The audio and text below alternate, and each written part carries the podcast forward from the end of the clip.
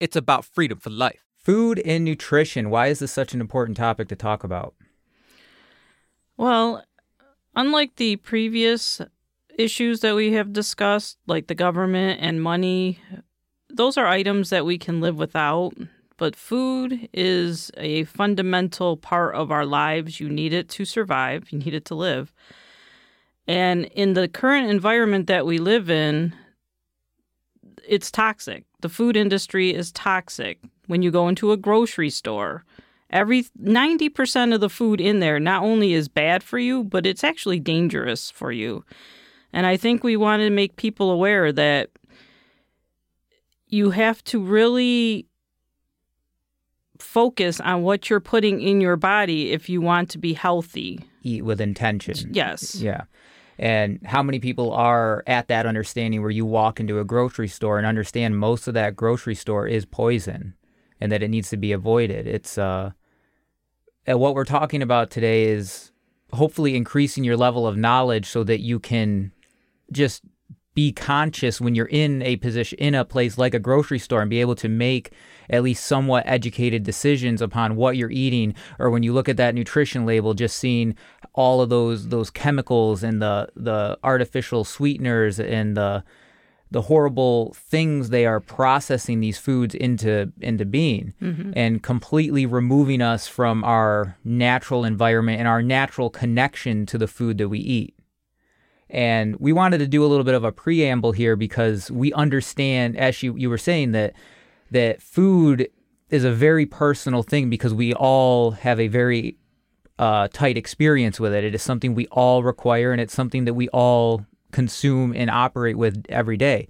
And that makes it an incredibly powerful thing that a lot of people completely underestimate the impacts that it has. That taking care of your physical body profoundly impacts your mental health and spiritual and all of these other bodies that you possess other than just the physical. And that's important to understand. It's also important to understand. We'll talk a little bit about how your DNA, you are not tied to your DNA, your genes, as they, they want to label you with diseases and convince you that you will have this disease for the rest of your life, that this is something you are stuck with. Where in reality, we are learning that, that you are adaptable, you can grow, you can evolve, and you, you can become better. I agree. And uh, think another thing that we also want to put in our preamble is that we are not advocating for any specific diet. Um, I think the purpose of this, I don't think, I know the purpose of this podcast is just to make you aware of the food that you're eating. It, the diet is a personal choice. Uh, something I That is highly the main goal. We are going to promote a Well, whole food plant based gonna- diet. we don't, are, don't roll it back here. Yeah, you're gonna we're gonna trigger people if they listen to it and are of different persuasions, but that is part of what we've been doing here is go, or we are going to provide evidence for that later on as to why that is the way we eat. Well, that's how you and I are currently. But even I don't completely follow a whole food plate, food, whole food plant based diet. I diverge off of it every once in a while. You know, it it is what it is. Um, I still eat cheese once in a rare while. It has gotten. I have decreased my amount of dairy products. I don't eat meat of any kind, as and Jacob has been vegan for seven years, and his teeth aren't falling out, and his skin is fine. And like when you watch those videos of people who have been vegan and then eat meat meat because their teeth were Yeah, falling out yeah, and all I- that, well, Well, people are always saying, "Oh, just give it a few more years. Wait till you get 10 years in, wait till you get this number of years in, and then you'll start to see all the issues with it." I'm still waiting for that day to come, uh, which let's I, I think we should talk about some of our personal experiences with food. Do you want to go first or I can go first? you can go first. So, like you said, I uh you know, we grew up eating just like everyone else. Yeah, junk. It would it would be on you could argue it was on the poor side of what people typically eat, but I'm also not naive to how horribly people eat. People are eating just sewage every single day in extremely large quantities. And that's why you know, I understand what you're saying of of people will eat differently and we have to be like the focus of this is first identifying the poisons and what we should all mostly agree on. Like most of what we will talk about is stuff that every person needs to agree on and that it is killing us. Uh, the processed horrible foods. But a lot of what I'm going to talk about today is also just personal experience from having become vegan and just watched it profoundly change my life. And I am tired of all this crap of you know, when we talked in the the educational podcast, we talked about how the elites educate their children to teach them that their firsthand experience, their firsthand knowledge is above all else. And so my firsthand experience in this life, in this world, has been that eating plants can heal you and profoundly change your life. And not only have I seen it for me, I'm watching it happen to you, and I watched it happen to my cousin Anuma. And seeing that happen over and over and over again, I cannot I, I know this is not something that I, you know, that's why later on, you know, I did some research into the the scientific uh, justifications for why eating a plant based diet is is better. We'll we'll definitely go into things the psychology of carnism and all that kind of stuff. But mostly, I'm going to be just talking out of my own personal experience and what has happened in our life. And what was my experience? I had the experience of I was eating like everyone else around me, and I was extremely obese and unhealthy. And so what did I decide to do? I decided to just change everything because before that point, I had I was on all I did all the things. I had tried the calorie restriction. At the time it was paleo. Paleo was the hot thing. That kind of evolved into keto and now it's carn- carn- carnism, carnivorism. Uh, but I tried those things and none of them worked for me. Uh, I I think I had lost like 30 pounds on a, a just counting calories, calorie restriction, but I very quickly just gained it all back and I felt horrible when I was at that lower body weight because I was just I just wasn't eating. I wasn't feeding my body feeding my body nutrients.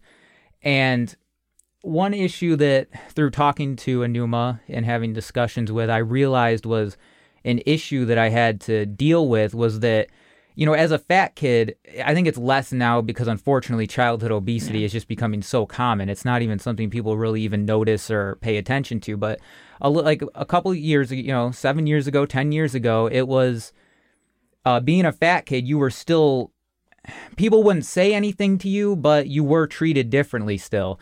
And which, in my opinion, is even worse because adults would have attitude, attitudes towards you. And the thing that I'm really learning and working through now is understanding how many things as a kid that you feel, but you can only really later comprehend it as an adult by looking back on it. And so, as the fat kid, especially from men, I was always receiving this kind of like slight, this lack of respect because, well, you're the fat kid. And I realized that part of what drove me nuts is that I did overcome that. I overcame that, lost that weight, but then it became, well, I'm still going to disrespect you because it was the way you lost mm-hmm. weight. It was, well, okay, so you overcame your biggest obstacle in life up to this point, but now I'm going to sit here and ridicule you and uh, put you down rather than build you up because simply because of how you did it. Because that is not normal the way you did it, and there must be something wrong with that if that's how you did it and I'm realizing now that that that really did uh, bug me. That really had that really took a I don't know. It's just that, but that's how people are. People are always there to tear you down. They're never there to build you up and to support you on that journey. They're only ever there to ridicule you. That's what, as we talked about in the school episode, that's what an institutional education system creates. And I have a couple of good examples of this, uh, or just funny examples. Like I remember a football coach telling me you lost too much weight you need to gain weight. And i remember like that's the last thing on earth i am ever going to do or i'm ever going to uh, even attempt. But then the funniest one i've been kind of uh, waiting to tell you this because i don't think i ever told you i think you'll get a kick out of it.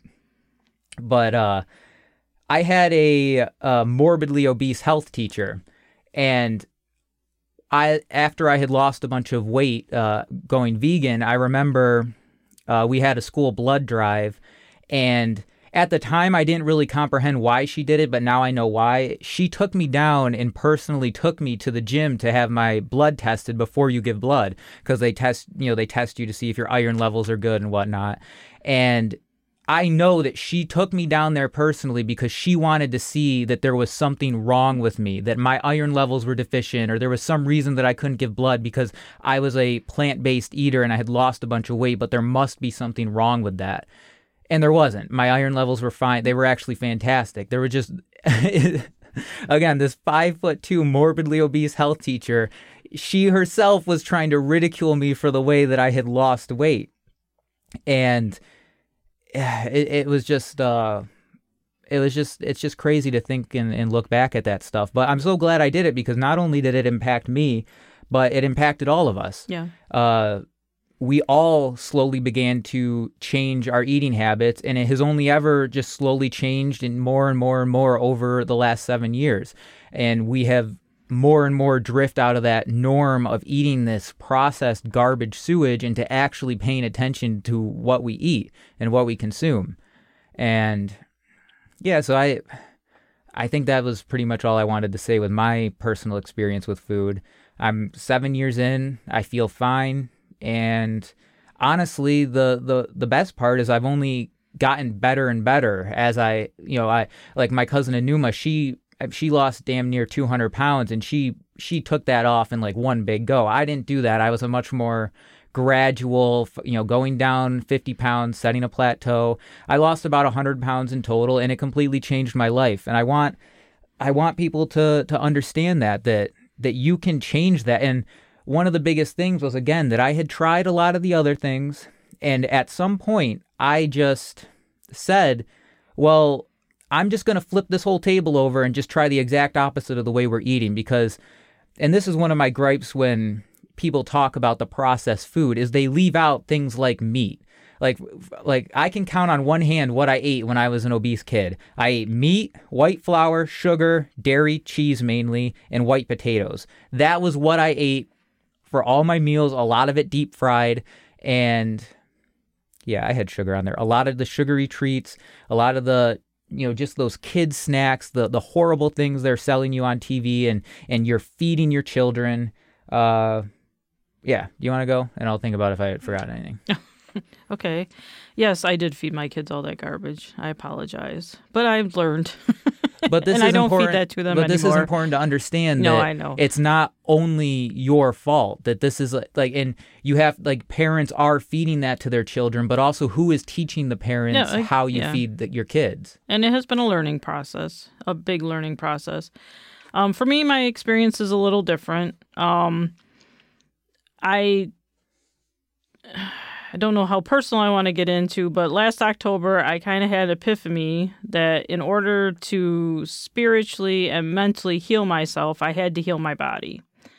So starting, it's now November of 2023. This beginning of this year, the end of January, I decided I was going to just start eating whole foods, not necessarily plant based, but just whole foods, which means I went in, learned the ingredients, what I could eat, what I couldn't eat.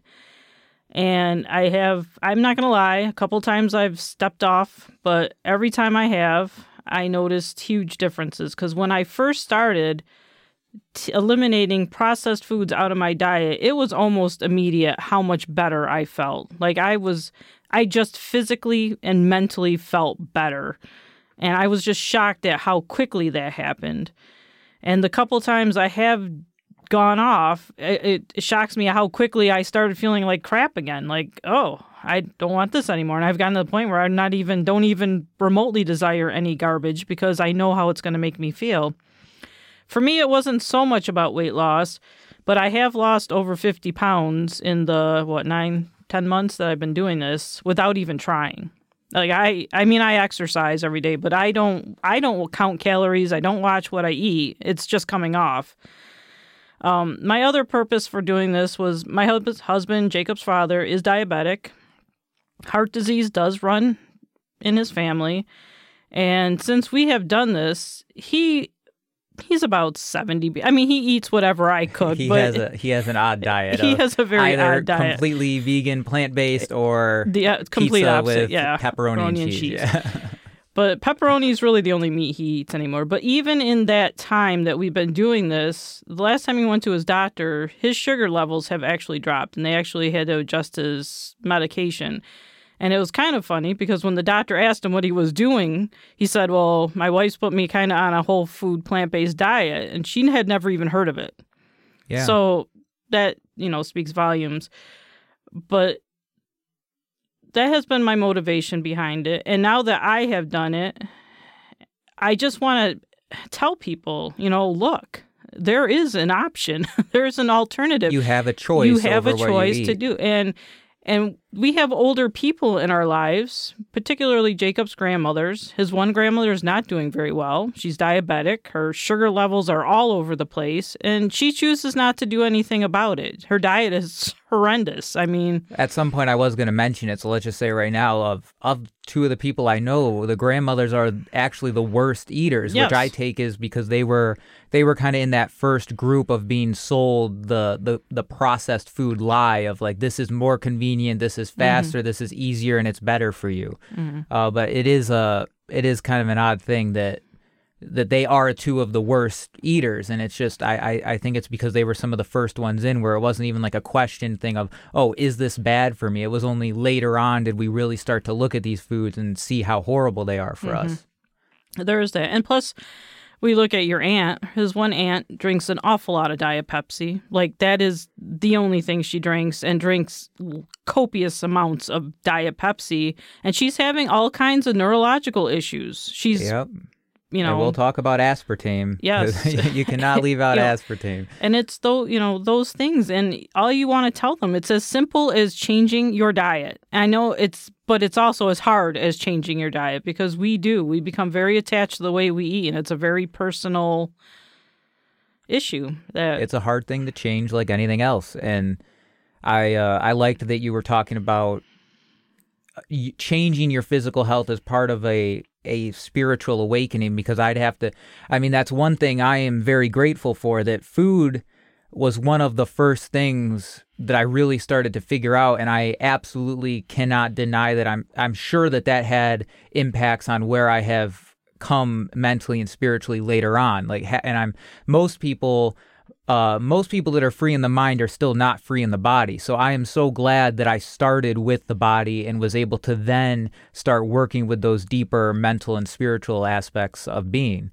And it's just unfortunate for most people. I think it just goes the uh, the complete opposite way, where you start with that. You start with those spiritual aspects, you start with those mental aspects, but then it, you it's only years and years after that you really start to look at the the horrible food you're eating and seeing how that you know your physical body affects your mental health it affects your spiritual health it it affects these other bodies of our existence these are all intertwined and that's why food is so important to really start wrapping your head around and, and understanding hmm I agree. uh, so yeah, I think that was a pretty good little summary of just kind of where we ca- we come from and in our histories, and yeah. So let's get into let's get into the problem. Where do you start? Well, this is the part that we all should agree on, and that's that we are sick. We are sick as a people, and you are hearing all sorts of things nowadays of the mental health issues, which we're not going to delve too deeply into today, but I just want to, again, firmly link mental issues with physical issues and how if you go see a, a psychologist, I'm sure no one is ever going to talk to you about Your improving your food quality. That's not going to be something that any doctor really is going to talk about, but especially a mental health doctor. So just if you are struggling in those kind of ways, really think about the food you're eating and I I guarantee you you're underestimating how impactful food can be on your emotions, on your spirit and on your mental health. So really really think about that. The uh all right, so let's get into chronic diseases. I have a bunch of stuff printed out here, mostly just from the CDC or from you know the typical like American associations, like all all that kind of the stuff. American so Cancer Association. yeah, so th- we're we're going with all of their numbers today. So six in ten adults in the U.S. have a chronic disease. Four in ten adults in the U.S. have two or more.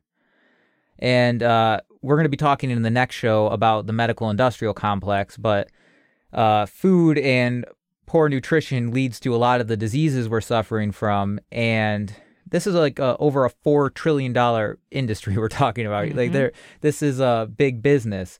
And I think that's actually one thing I kind of forgot. I wanted to say that today, today, where our main goal is to teach you that you are in control of your health through your food. And then the next show about the pharmaceutical industry is going to be explaining to you how you are exploited because you not you have not yet accepted that responsibility. You have choice over your food, you are responsible for your health, and you can change your body any day that you decide to do it. All right, chronic diseases. So the big ones heart disease, cancer, uh, lung diseases, stroke, Alzheimer's, however you say it, diabetes, chronic kidney disease. And this is these are killing a lot of people. You know, I have a list here. Number one killer, heart disease. And so I'm going to be reading a lot of this kind of stuff over the next little bit. And it's easy to get caught up in these numbers and kind of forget that we're talking about people here. Mm-hmm. It's like, you know, it's easy to just read, oh, a million people are dying of this, hundreds of thousands are dying of this. But just remember, like, we're talking about people here And you more than likely know somebody in your life who has is- one of that these. has one or multiple ones Yep. of these, or multiple people in your life that have Mhm. multiple ones of these. So heart disease, that's about seven hundred thousand. That's the leading killer. Number two, we got cancer, six hundred thousand. Uh, COVID nineteen Okay. Moving on. accidents. Uh, well, and again, one thing with co- so COVID, if uh, you should at least think of it as we are so profoundly sick that a nasty cold could come along and kill you. Mhm. Uh, most people uh, are dying, comorbidities, and it's just unfortunate to realize that we are that sick. People are so sick and so just nutrient deficient that a nasty cold could come along and kill them. Um, I don't know. How, so accidents about you know two hundred thousand. Uh, stroke is another big one. One hundred sixty-two thousand. Uh, lower respiratory diseases, one hundred forty-two thousand. Diabetes, one hundred three thousand. All right, that's all I want to read off of there because I have other individual ones for each thing that we talk about. Uh, the the one thing we need to understand with this is that we are the only species that has these type of severe chronic illnesses. Only us and the pets we feed. Mhm. So that should kind of point to it has something to do with what we're putting in our bodies that is a big impact on this. All right. So where are we going to from here? Let's talk a bit about obesity. We can talk about obesity. You want to go? What do you want to talk about? You have all the stats. Yeah, let's just start with. I wanted to start specifically with childhood obesity because this is one of the most, you know, it was something I dealt with, and it's just it it's unfortunate to uh, see how normalized it's becoming. Uh, so this is for adolescent children's aged two to 19 years old, 2017 to 2020. The prevalence of obesity was 19.7 percent and affected about 14.7 million children and adolescents. Obesity prevalence was 12.7% among 2 to 5 year olds, 2 to 5 year olds. Mhm. That's crazy. 20% among 6 to 11 year olds, 22% 12 to 19 year olds. So we're dealing, you know, we're talking like a quarter here uh, of most of the young ages. And when, especially with these young kids, it's, you're just setting them up for that life of these chronic diseases. It starts with all of these horribly branded kids' foods that you're feeding your kids. I would also like to point out, like, you didn't actually start getting heavy until you went to school. I mean, I'm not, uh, I'm, I did not feed you guys the best food. I am well aware of that. But it wasn't actually until you went to school that you really started having the weight issues. And uh, yes, I do believe school lunches are partly responsible for that. But I also, the whole thing that you're sitting in school for eight hours a day with what, half an hour of gym class? yeah, maybe I- recess. locking you in a room. Room. I, I want to talk about some of the school lunches and just some of the the crazy things that you observe after with that. Um, all right, so obesity. Um, unfortunately, we're also dealing with this crazy uh, epidemic of mental mind control or mental gymnastics that is obesity is perfectly fine, Yes. perfectly healthy, that you should put no effort into caring for yourself, loving yourself, and trying to change yourself for the better. And that is really unfortunate to see. And part of that is that, as I was talking about earlier, we are constantly trying to label things as diseases. So people are trying to label obesity as a d- disease. Like I am a, an obese person. I suffer from obesity. And what this does is it it removes the responsibility from the individual for being able to change their life. And it's just It takes the responsibility out of your hands. And of course, who's the first person you're going to go to when you have a disease? Your doctor. the doctor. And I like what you put down because the bariatric surgery I see that you had on the list. I do want to make a comment about the bariatric surgery. Yeah, I got I got a couple here. Like we can talk about that. Um, do not do it. That's even been suggested to you, do not do it. Um, I know two people. One's my husband. Um, my sister in law is the other one who have both have had it, and they're both unhealthy people because they are unable to process the nutrients now from real food. Like there's actual foods they cannot eat because they can't process it through their system, and so they become nutrient deficient in that way. And we will get into it, but how do you do that? You have to take supplements. Well, supplements are not the answer either, which we'll discuss further down because food in of itself you cannot take the vitamins and minerals out of food and make them into powdered form and then expect them to work at the same as food because an apple is a very complex mechanism that when you're eating it breaks up into all scientists don't even know the whole complete mechanism behind when you're digesting all those nutrients and you know in a package In a package a whole format. food. It is its own entity. It's its So, own energy you're bringing in rather than a vitamin. So don't sit there and think, oh, because oh, well, I'm gonna have my stomach taken out. I'll just eat less. It, for starters, you'll gain the weight back if you're not careful, which both of them have. both of them. Yeah. My sister-in-law is very. She's probably the heaviest she's ever been, and she had this what 20 years ago.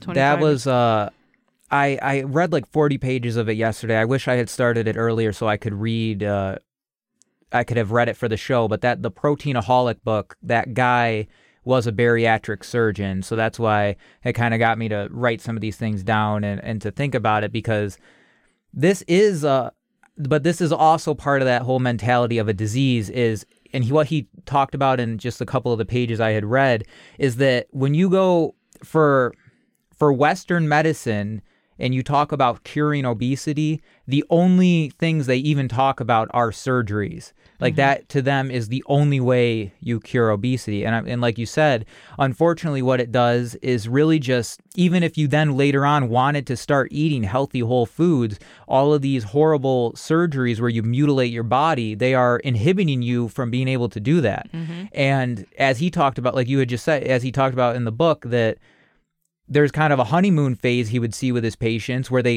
you know, you do just lose weight, but then they're coming back two or three years later with all this weight regained. It, mm-hmm. it's not, these things are not permanent solutions to the underlying issue, which is your food. It is an imbalance. All disease is an imbalance in your body, it is disequilibrium, and nothing the doctor is going to give you is ever going to fix any of those things. And this is where I'm going to save this kind of stuff for the next show where we talk about doctors and Western mm-hmm. medicine and the pharmaceutical industry. But these surgeries are horrible to think that people are going and getting them when they absolutely do not need to.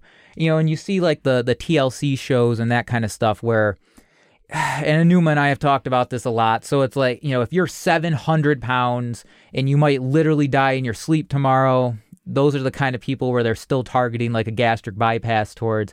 But even then, even then, it's hard to even justify. But I'm talking about, you know, if you're a 200 something, 300 something pound person, the last thing on earth you should be thinking about doing is getting one of these surgeries. Yeah. Well, I under, I agree. I totally agree. And they pressured him. It wasn't even like they literally told your father, if you don't get the surgery, you're going to be dead in like five years. I'm that was the I'm stuff sure. they were just telling as they him. pressured him with like the back Back- surgery, yes, like you cannot heal, you have to do that, and we'll talk about that with the the new uh, high priests of the new religion of scientism uh, go worship at the altar of the white lab coat. We'll talk about that in the next, Next show. show. Yep. Um, I don't. I wrote down uh, like specific ones, but there's several of these bariatric surgeries. All of them involve either pouching up the stomach or bypassing part of the intestine, or both, or putting a band around the stomach. Just unnecessary surgery. And I, like as I was reading some, of they're like, you know, these surgeries are perfectly safe. A surgery is never No. perfectly safe. Anytime you're put under. It, all right, we- we'll save that kind of stuff for the next show. Uh, I don't want to talk about it much, but nowadays you're seeing the Ozempic stuff of rather than change my diet and do things that I can easily, well, it is hard. It's the real solution. That's why it is hard. But changing my diet, rather than do any of that hard work, I'm going to choose to stab myself in the stomach or some part of my body to inject a diabetes medication to help me lose weight.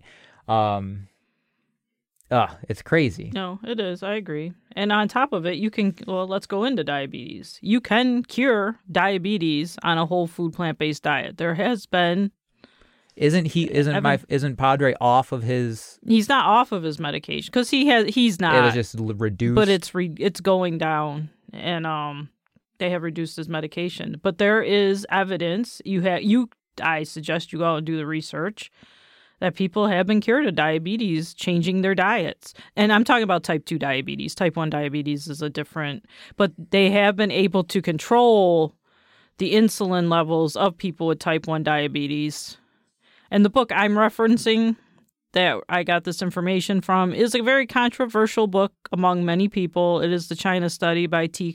Uh, Colin Campbell, but I he is actually a nutritionist who actually has done the the the work. He has done well, the he's research, He's not the only one. and he's either. not the only one. He's not the only one. At, at the only, I mean, you, uh, Caldwell Esselstyn. Uh, um, Max Gerson is another one who ch- who cured diabetes and cancer. yeah, and, and we'll, that's also the same when we talk about heart disease. Um, real quick, uh, this might be a little boring, but I think it's important to to say. Uh, just to quickly go back to obesity, and then we'll go we'll Oh. dive into diabetes a little bit more. I just want, I mean, I think this was a couple. So March 2020, the UO, uh, U.S. obesity was at 41.9 percent. Like we are at that precipice where it will be more unlikely for you to go out in public and see a healthy weight person rather than seeing obese individuals, and it's cr- that that should be scary. That that you're going out in reality and you are more likely to see a a chronically obese uh, person rather than just a healthy weight individual. And obesity, it just it's kind of that thing that just leads to all of the other things: the heart disease, stroke, type two diabetes, cancers. They uh, obesity is almost always going to be a a causing type of factor, uh, a relevant factor when we get into those those more serious things, which will be the things that actually put you in the grave. Mm-hmm. All right. So we were talking about diabetes. Yes. Well, it is interesting. So most diabetes is type two diabetes. Yes. That's the what I see. majority. Yeah. Yes. Um, well, it says 37 million Americans, or 13.3 percent of the population, has diabetes. Uh, only 1.9 million Americans have type 1. So that's so 37 million as a total versus 1.9 is type 1. So a lot of this is preventable type 2 diabetes. Type 2 diabetes is preventable. I think there's also isn't there like a late onset type 1? There's like a new third one, but I didn't really write much it's about usually type 1 diabetes. Um yeah. It's Okay, go on. Sorry. I didn't mean to interrupt. Uh, no, that's fine. Th- uh, 29% or 15.9 million Americans, uh, seniors over the age of 65 had diabetes. I think that seems to be where it really kicks in. Like we were saying with the grandmothers, it's just, and again, with a lot of these chronic diseases, a lot of them are so prevalent now because we are living longer and we are seeing the repercussions of our poor eating habits. Where in the past, you know, if you were eating a lot of animal products or you were eating these processed foods, you you, you were You were dead by 60. yeah, Yeah, you they- weren't yeah. you weren't living to that point where you were really starting to receive the repercussions of it. Uh, I had something on here. I, I think the some of the biggest ones will be getting to the to the money. I, I like this one was crazy. Nearly one in five adolescents aged 12 to 18. Uh, wait, what? Uh, okay, I don't know what that was saying. Never mind. Scratch that. The uh, the one that I really wanted to reference because when you hear, you know, 37 million, whatever, the the biggest one was the pre-diabetes, which I'm trying to find it right now. Do you see it? Where did I put it? No, you had um it was nearly one in five adolescents aged Oh, 12 to 18 and one in four young adults aged 19 to 34 are pre-diabetic. I did. Did I delete it or it, I think it was something like so. When you see like diagnosed diabetes, it's around 37 million. But when you go to pre-diabetes, you're talking about like 96 million. Mm-hmm. Like it double. It goes to almost like like that like the one in four in the population. But anyways, diabetes type two preventable, and a lot of people are dying from it. Uh, it's the seventh leading cause of disease, about 87,000 a year, and it's all healable. Yes. All right. And diabetes is actually one of the biggest. That's uh the diabetes medical industrial complex, about 412 billion dollars. Yeah. Yeah. Uh, which again, because you're you're you got you got you hooked on the insulin, you got you just fall into that trap, and now you're uh you're a patient for life. Yeah. Instead of telling the patients when they're coming in pre-diabetic saying, "Hey, change your diet so you don't become diabetic," or even when you find out you're initially diabetic, because you don't necessarily go on insulin as soon as you're because your dad's not on insulin.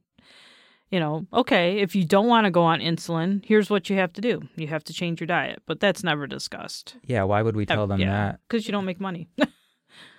All right, obesity, diabetes, cancer. Cancer is the other big one, which there are numerous people with numerous methods that have claimed to have cured cancer and What I would like to point out with the cancer is that, um, and it was in the book Whole is that cancer.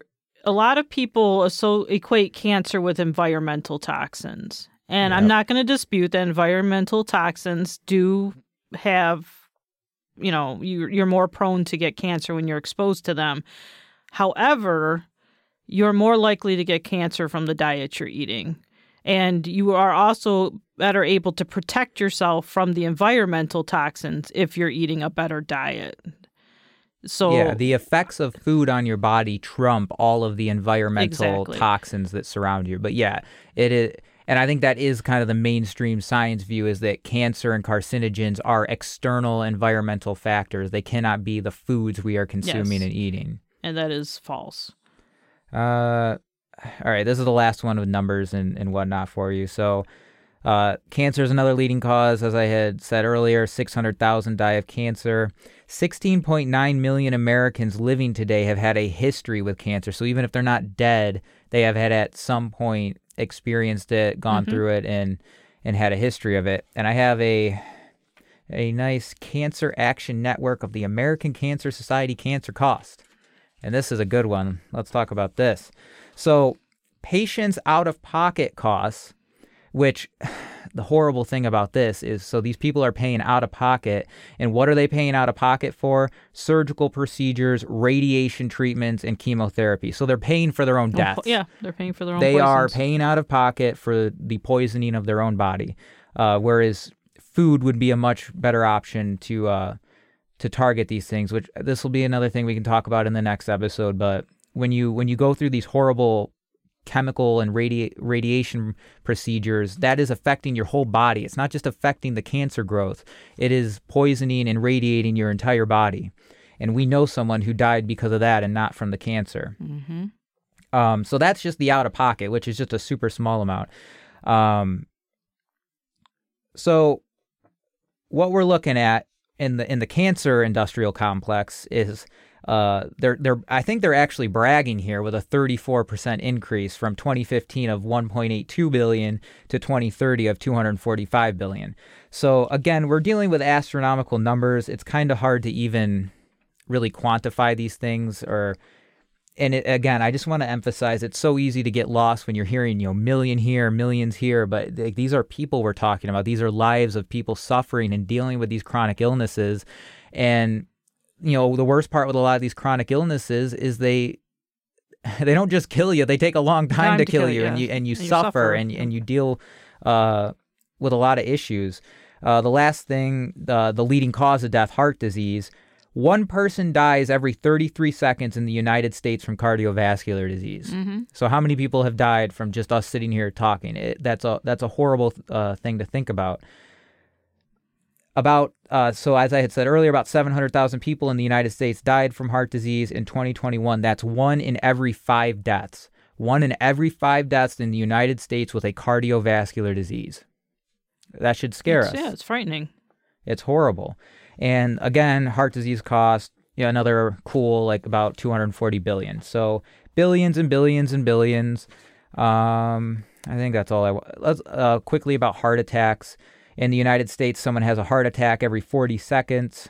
Every year, about 800,000 people in the United States have a heart attack. Of these, 600,000 are their first heart attacks, and 200,000 are for people who have already had a heart attack, and about one in five heart attacks are silent, which I hadn't really thought about, but you have a heart attack and you're just not even aware of it. Oh, your it- grandmother. That's what happened Yeah. to her in the hospital. She had a heart attack and didn't even know about it till afterwards. They're like, "Are you okay?" She's like, "Yeah, I feel fine." And then they're like, "Oh, you just had a heart attack." Okay. So uh, that's the problem. A lot of chronic disease, a lot of death, and a lot of money being made off of death. And that's, again, the whole point of the show is that almost everything we just talked about is a preventable disease. Uh, another thing in the Proteinaholic book he talks about is how, as a doctor, you're kind of just taught that that diseases are just a part of life. And he talks about how he start how after he left medical school he started to really think of the human body as being a lemon or like you know a bad car a car that's just destined to break down. The mm-hmm. human body is just destined for disease. And that's something i want to challenge in this show which is this whole idea that that we will inevitably become healthy. We will inevitably be on a stack of pills that disease is just inevitable and that it will it will Well, always it come starts right from birth. What's one of the first things that happen to babies? They get immunized. It's oh, that Oh, whole we'll- yeah. Well, we'll I know we'll go down the- that, but you're right in that whole aspect. Like your whole entire life, you are just being told you are just a disease-ridden entity, and Yeah. you need you know It's horrible. to protect yourself. All right, so we got food mind control put here. Food mind control. Uh, one thing I, I had read in this kind of like raw vegan book that I liked that it, it was just saying, you know, because this is the justification a lot of people say for using processed foods is, uh, you know, I'm trying to save time. I got to save time. I got to, you know, I don't have time to cook, so I just throw something in the microwave or I just eat this this crappy food. Uh, and at, the funny thing, the ironic thing is, as we try to save time by eating these processed foods, we shorten our time here. Mhm. That's a good yeah. I like So stop. And that just goes into the whole scarcity thing, the rat race thing, just constantly being stressed, constantly having something that you feel that you need to do. Chill out, cook yourself some healthy food, and you'll live longer. You'll have a longer time here on the planet Earth. Yeah, it's it is just as quick to get a rice maker, throw a cup of ri- brown rice, you know, cook some beans, eat that, throw some frozen veggies in there, then driving down to the fast food, waiting in line for your fast food, and eat it. Even less time, I would argue, Yeah. and you're doing a lot better for your body by than eating Taco Bell or McDonald's. Trust me. So Yeah, the uh, the sewage. Yes. Uh, so we had mentioned this a little briefly earlier, but with food mind control, it was like who taught you to eat? It was the television, and just as with public education, we are generations into this. So even if you were to say that it was my parent who taught me to cook, well, their chances are your parent learned from the TV or learned from their parent who also learned from the TV or radio in terms of in in advertisements and billboards and things like that of foods Yeah, to consume. well, you made a very valid point. When your grandmothers were growing up, that was the beginning of television. Yep. I mean, they didn't have television, so they were a little older, but that was the whole beginning, you know. the rise of the TV, TV, dinners, the frozen food, all just that was the origin of uh, of all of that kind of stuff. Uh, another important thing to understand with food is do not go to your regular physician and expect them to know anything. Yes, because they don't. This is unfortunate. Um, I have here written 20 minutes. I've heard other things of like an hour. Either way, the sum total of what your average physician is taught about nutrition is extremely poor. Uh, it is an extremely small amount, and he talks about in the Proteinaholic book how even that few hour that that they had of nutritional training, he said it was something about how to like give an IV for a person who can't eat, or like some like it doesn't even really involve food Nutrition. to begin with. And when we go into the medical industrial complex, I will tell you why that is, but we'll wait oh, you're that. teasing people. All right, so you can't trust the doctor. You cannot go into the into the doctor's office and expect them to give you a food-based solution or if they do chances are it is going to be a backwards food solution oftentimes promoting you to eat more processed foods rather than more whole foods. Uh, and then you also have you know the government policies like the food pyramid which i had i wonder if they're kind of rolling that back because i looked it up because i figured maybe joe just print it out and have it but i uh I couldn't really find the the government sanctioned one. I saw a couple different ones, like a Harvard Med one. Mhm. Um, I think they. Oh, is that what the plate thing is? It is They- the plate, So they yes. replaced it with the they plate. They have changed it a few Okay. times, yeah. All right, so Yeah, when I was growing up, it was the pyramid, yeah. and then it changed. That was what- it, yeah. Oh, uh, I think it was when I was in elementary school. I think that's when they started pushing the plate, on us heavily. It's a little different. Uh, But I also want to, as much as I don't like the government, I want to. I want to acknowledge that a lot of the government policies are based on and not always factual information, but from research done by scientists who are many times influenced by the corporations that are funding the research that the government is basing their information on. So it can be kind of skewed. It's yeah, absolutely. Big money interests, which So, we'll, we'll talk a little we'll- bit we'll about some of those yeah. big money interests later. The uh, one little game I wanted to play is, you know, when talking about food mind control, I think some of the greatest examples of this are, for instance, when I say the word protein, what do you think? And I guarantee you, you're thinking meat and dairy and nothing else, like actually nothing else. Mm-hmm. Like I guarantee you that that's what you're thinking. And It's the same with calcium. When I say the word calcium, what do you think?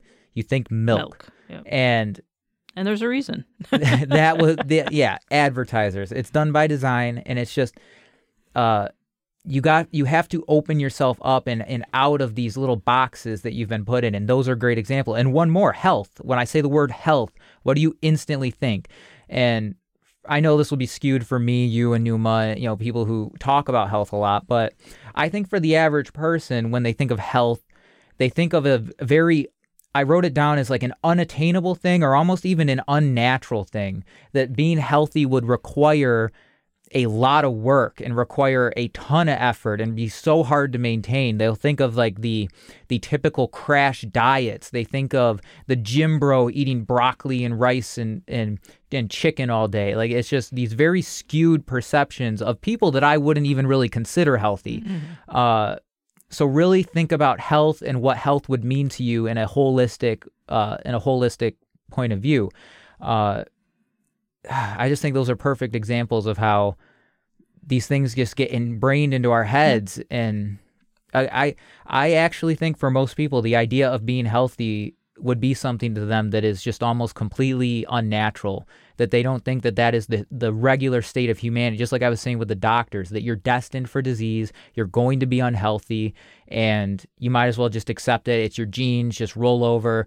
And i hadn't said it with the uh, when we were talking about obesity but i don't understand how that is more comforting than understanding you have the ability to change like for all these fat acceptance people saying that it's all genes it's all genetics it's my hormones are just messed up even though we'll talk about how food affects your hormones uh, No, I believe that's that is ingrained as in us as a human species is that I really think they have done a very good job of pounding out self responsibility out of us.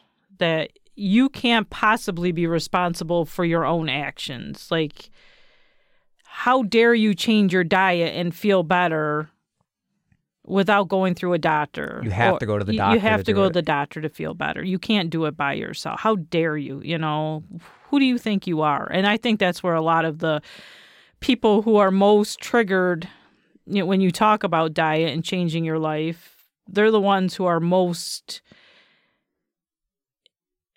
ingrained with that.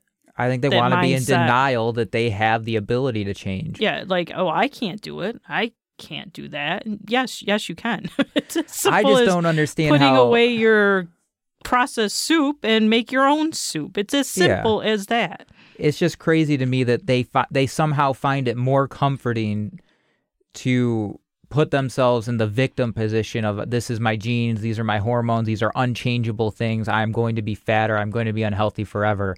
I don't see how that is a more comforting position to be in than understanding that you have the ability to change that mm-hmm. that any day you can control and as we're, we'll talk about through epigenetics that you that that your genes and DNA they they're just these potentials and that you build the potentials through what you put in your body Yeah. the way you think the way you feel the way you act.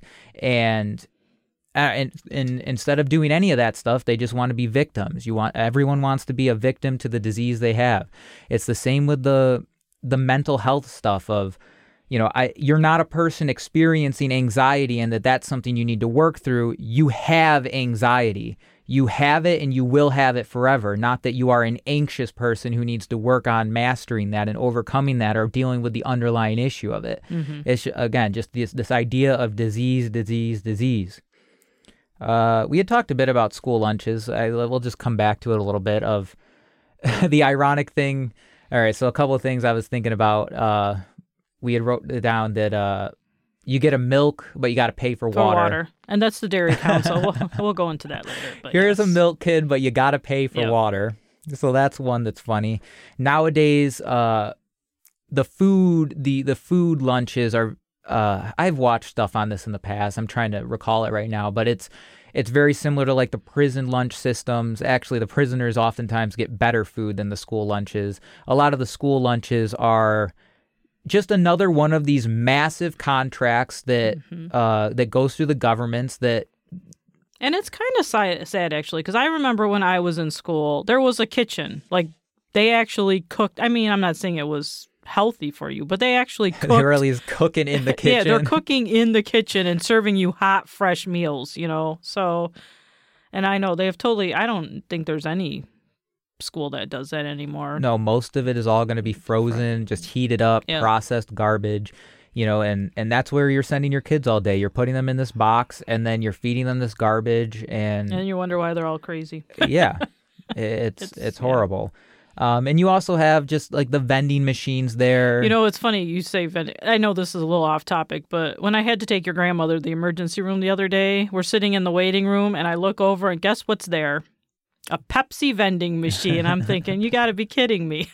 we're in the hospital and there's the Pepsi that- vending machine. That was what the uh, the proteinaholic book he talked about how uh, people going and going to go see their cardiologist and there's a Wendy's on the bottom floor of this hospital Yeah. he's in, so they're going to get in their baconator Mhm. before going up to see their cardiologist. yep.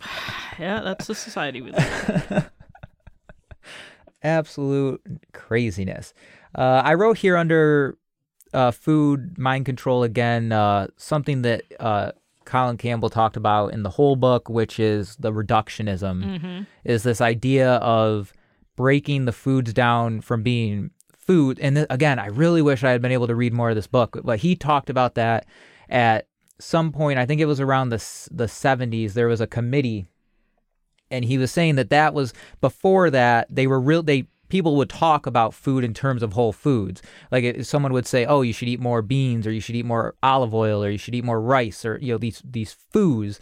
But then after that, it became the idea of you know if you go to a doctor now and ask them about nutrition they'll probably say well you should eat more you need carbs B12. You need vitamin C in Yeah. your diet. You need the yeah. and i'm just talking. uh not only of micronutrients but specifically just the macros Yeah. like that's all people talk about now is carbohydrates proteins Mm-hmm. and fats and they and by doing that they sever it from the understanding of the whole complete food that that ha- that contains those things Mm-hmm. but this is a this is something that you know I is prevalent in the bro culture, the gym culture of you know you just hit your macros, bro. Nowadays I see it changing a little bit, but especially for a long time it was this idea of you know, it just hit your macros and it has no, it doesn't matter at all what the food is you're eating. It could be the most processed, horrible thing for you, but as long as it fits into your macros, this amount of carbs, this amount of fats, this amount of proteins, you're good to go. Uh, so I just think that's an important thing to. I also like to point out when you eat whole foods, everybody is designed differently. Every, you know, and even like you're a male, I'm a female, I've got 25 plus years on you, you know, everybody's in different stages of their life. So when you eat that apple, like say you and I are both eating an apple, the apple I'm eating is going to go through my body differently and take out different nutrients than the apple you're eating because it's compensating for what's going on in my body as opposed to what's going on in your body. Because the body is an tel- intelligent, yes. capable being that understands what it requires. It is not this dumb, dead mechanism. The body is intelligent. It understands what it needs, and I'll talk about that later when we talk about protein. Uh, yeah, so I think a perfect example of reductionism is don't eat that banana, it has too much sugar in it. Yeah. That's a perfect example of it, of people just going absolutely crazy with Yeah. these. True story. I have to tell you the true story. I don't know if you remember, but one time when we were over at your grandmother's, you were eating a whole bunch of grapes, and she yelled at me and yelled at you and said, "Stop eating all those grapes. You're eating too much sugar." What are you talking about? Says the one with all the oh, cookies oh, yeah, and the I- white sugar. Yeah, yeah. I- whatever. Uh, no, I don't. I think that was when I was a kid. You were. you- Yeah, I think you've told me that before. just- don't eat too much fruit. you know, stop eating It, it doesn't matter that it's a whole food with fiber and all these other things that balance out that sugar and these natural sugars. No, it has nothing to do with that. It it just it has sugar in it. It has sugar in it. So reductionism is something you need to be really careful of because it's part of why we get into such these demonizing battles over oh carbs are the whole problem or meat is the whole problem or it's a cacophony of multiple things all harmoniously working together to poison us. I don't it's not one thing individually in my view, it is all of these things mm-hmm. combined. And and I think that is where we are really running into trouble. So stop obsessing about the parts of something because when you obsess about the parts of something, you lose the whole. Yep. All right. You ready? Yep. Food as medicine. I don't even know where to start with this. This was the whole reason why I started this diet. And um I can tell you that it works. Um I What are you afraid to say? Speak. I don't know. I just I want it it's one of those things where I know how much it has changed my life that I want to go out and tell people just do it cuz you're going to feel better and at the same time you're like but people take it so personally. Well, this is where we get to do that because I people guess. voluntarily come to this. If they want to click off, you know, yeah, whatever. that's fine. I mean, I can tell you I'm 52 years old and over the summer for the first time in my life, I did a 12-mile hike, which I never thought I would do. And I know a lot of that is because my diet had changed and I understand, you know, how my body works now. We did an overnight backpacking trip I never thought I would do. So I just and I'm tearing up because it's a very emotional topic for me. And uh seeing how it affects your father's health. I mean, he's doing so much better.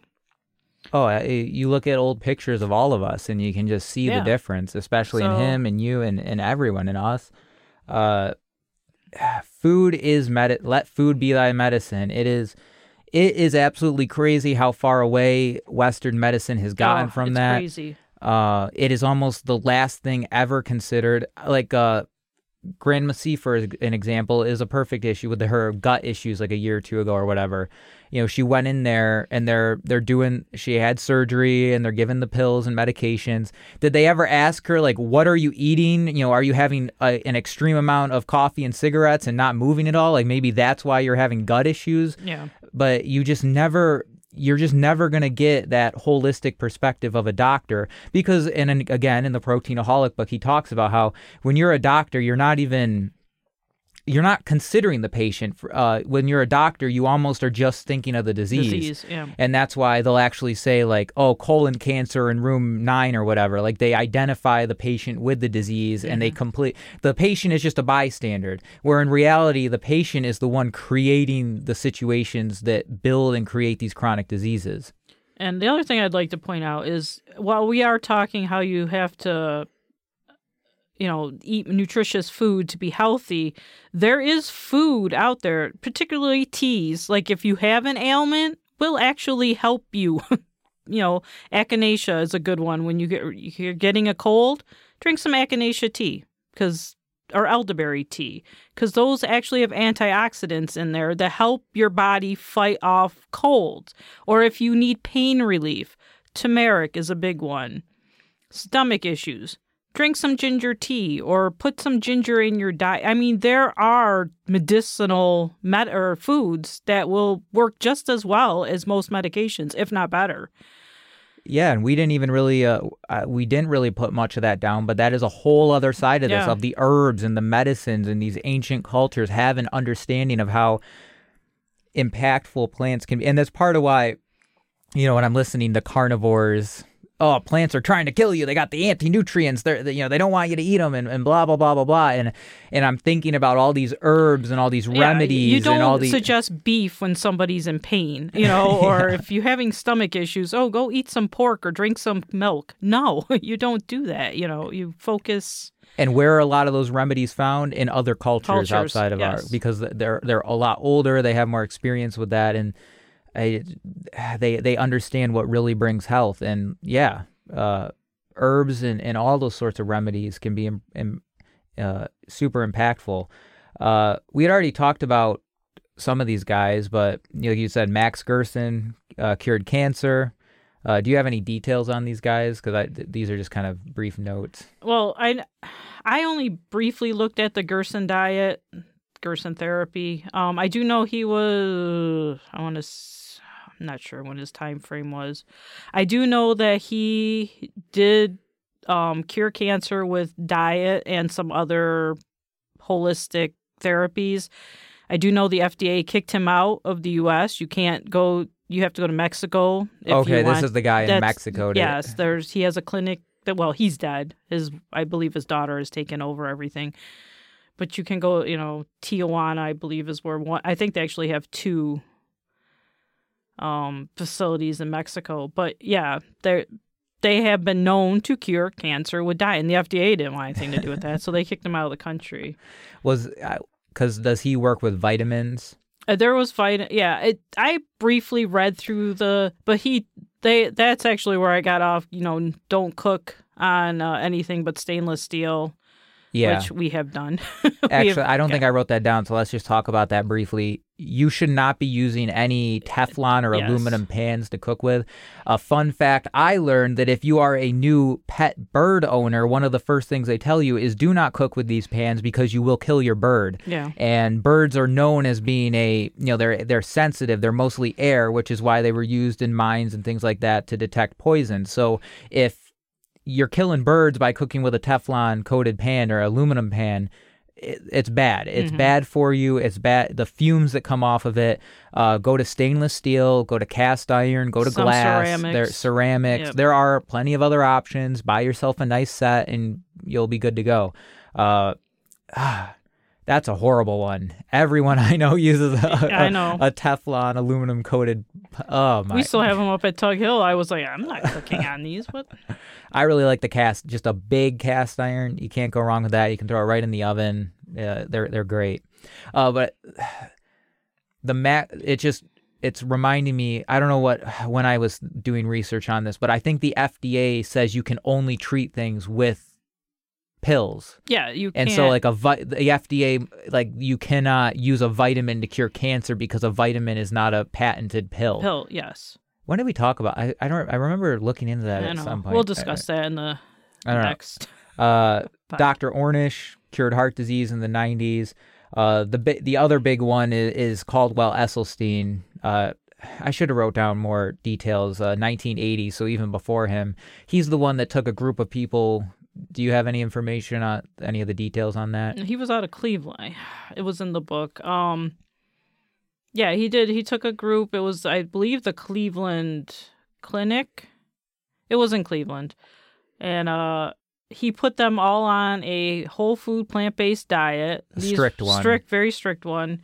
And these were all these were all people who had either had a heart attack or had heart surgery. I mean, they were already They were expected to die, die. very soon. and I believe all of the I know all of them that followed the diet strictly lived like 10, 20, 30 Into their old age. Old They, age. they cured heart and disease. it's the ones who went off who ended up having issues and dying much sooner. So definitely look into that work because, and that's where I like, you know, uh, because Colin Campbell's big thing is pro is animal proteins as a carcinogen, Mhm. which triggers the hell out of people. Uh, but even not looking at that, just looking at these other diseases, which heart disease is are is the biggest killer of us. So the fact that you can cure heart disease with a whole foods plant based diet, why it you should really be questioning why that is not the treatment method for for heart Yeah. disease. Uh, what, were you going to talk about the Weston Price guy, the guy you were saying you think is a well, so- eugenicist? I read a book recently called "Everything I Do Is Illegal," and um, it, it's about a man who is a farmer in Virginia who owns the Polyface or farm, and I, he's a meat eater, which is fine if that's your thing. Um, but he suggested in the book this Winston Price, so I went to check him out. And I'm just started reading his book. I'm like in the middle of the second chapter, and I kind of believe he was kind of involved in eugenics. I've got my theory on that. His wording, he may not have actually been directly involved, but if you know the time period he wrote it in, which was the late 30s, there was a huge eugenics movement going on in the United States at that point. But he was a dentist from Cleveland. I don't know, they're all from Cleveland. Um, who went to different areas of the world to observe he calls them savages in the book by the way uh, their cultures because his thing was he was a dentist he was observing uh, cavities um, oral diseases. And he found that most of the primitive cultures who had not been exposed to the western diet still had really good teeth like their formation of their teeth was great they didn't have cavities they didn't deal with anything and it was once you exposed these cultures to the Western diet that they started having all these diseases. I mean, I have a lot of issues with the book and where he's going with, but I he does make the valid point that it wasn't until these people were introduced to the Western diet that they started having issues. And there's actually a whole Winston Price Foundation, and he's all about whole food. He's a meat eater though. Like he supports you have to have like shellfish and oils from meat to be healthy, which is fine. I there's arguments for that, I guess. But he didn't cure anybody or anything, but I just thought it was interesting that a dentist from the 30s was acknowledging that hey, you know, there's an issue with the Western diet, and this is in the this is in the late 30s. Another thing I wanted to point out in his book was he was talking about how heart disease and cancer had increased exponentially, but diabetes actually was not a thing then, which I found very and that was in the 30s. So that was what 80 years ago. yeah. So Well, I was uh in the Proteinaholic book. He gives a brief history of of kind of nutrition and food and stuff, and I was surprised to see how far back this goes. Like there was all the way back in 1907, there was a seven year study that was looking at how immigrants were coming to to America and they were all of a sudden becoming very Very sick. very sick and, and mm-hmm. unhealthy. And so there was a seven year study all the way back in 1907 linking, they said meat specifically to increased cancer risk, but also just the whole of the diet, of that American diet. So I was really surprised to see how far back that went. And it, you know, you have the, uh, uh, where do I have it? There was a, like a USDA program of meat at, what was it? Meat on every plate at every meal, something like that. That was like 1913 to, uh, I'm missing the dates here. no, it's interesting because then that would explain why cancers and heart disease started growing so much if that was being pushed. Well, that's that's part of where I'm like, okay, because the whole thing now, and you see comments about it everywhere, is that veganism or eating whole food, plant based. That is that's a that they're they're trying to get you. That's a new world order. Like that's the big thing now. Like you know, it's what everyone's talking about. Is is these are all new world. They want you they want you to eat bugs. They want you to eat plants. They don't want you to eat meat blah blah blah blah blah. So in the proteinaholic book it was interesting seeing how the ones who were really promoting us to eat meat was the government. It was the USDA and their recommendations and these committees of these nutritional committees that were created that really started to skew and promote animal consumption, which was also a result of uh, lobbying of these big yeah lobbying and changing the farming practices in America. yeah. So I just I wanted to just get that in there because I it's it's funny now. Listen, everyone is constantly uh, on the oh uh, eating plants or It's being kinda- vegan is, well, is it's the new kinda world interesting order. because when you listen to people who talk about plant whole food plant based diets, the first thing they'll tell you is we're not vegan. And I think that's really interesting that people don't understand. There actually is a difference between veganism and the whole food plant based diet. Veganism is more of a moral issue. You know, I don't want to kill animals. I don't want to eat animals. And I, I agree with that. I, I don't eat animals.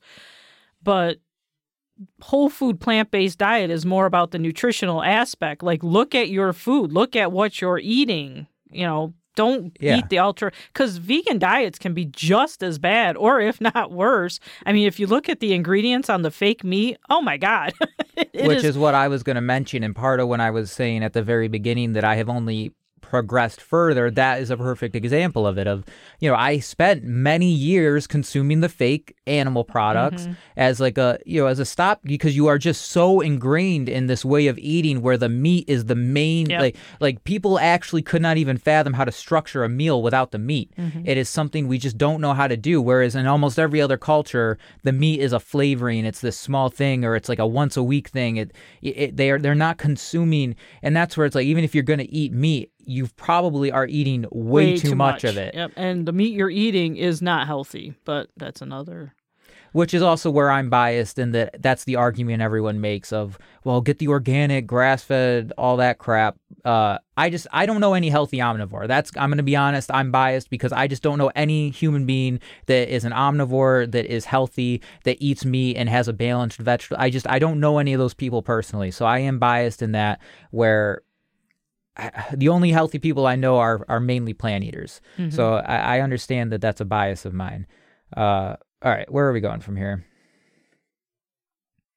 I, I'm getting distracted trying to find this useless thing that I don't really need. Uh, so we're wrapping up the food is medicine.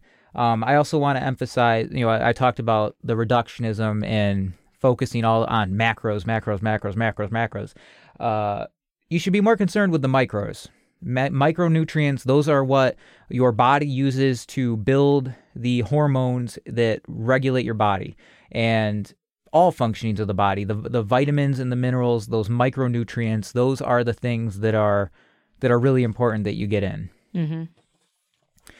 I wanted to read this. I want to look more into this Voltaire guy because I like his quotes. We put drugs of which we know little into bodies of which we know less to cure disease of which we know nothing at all.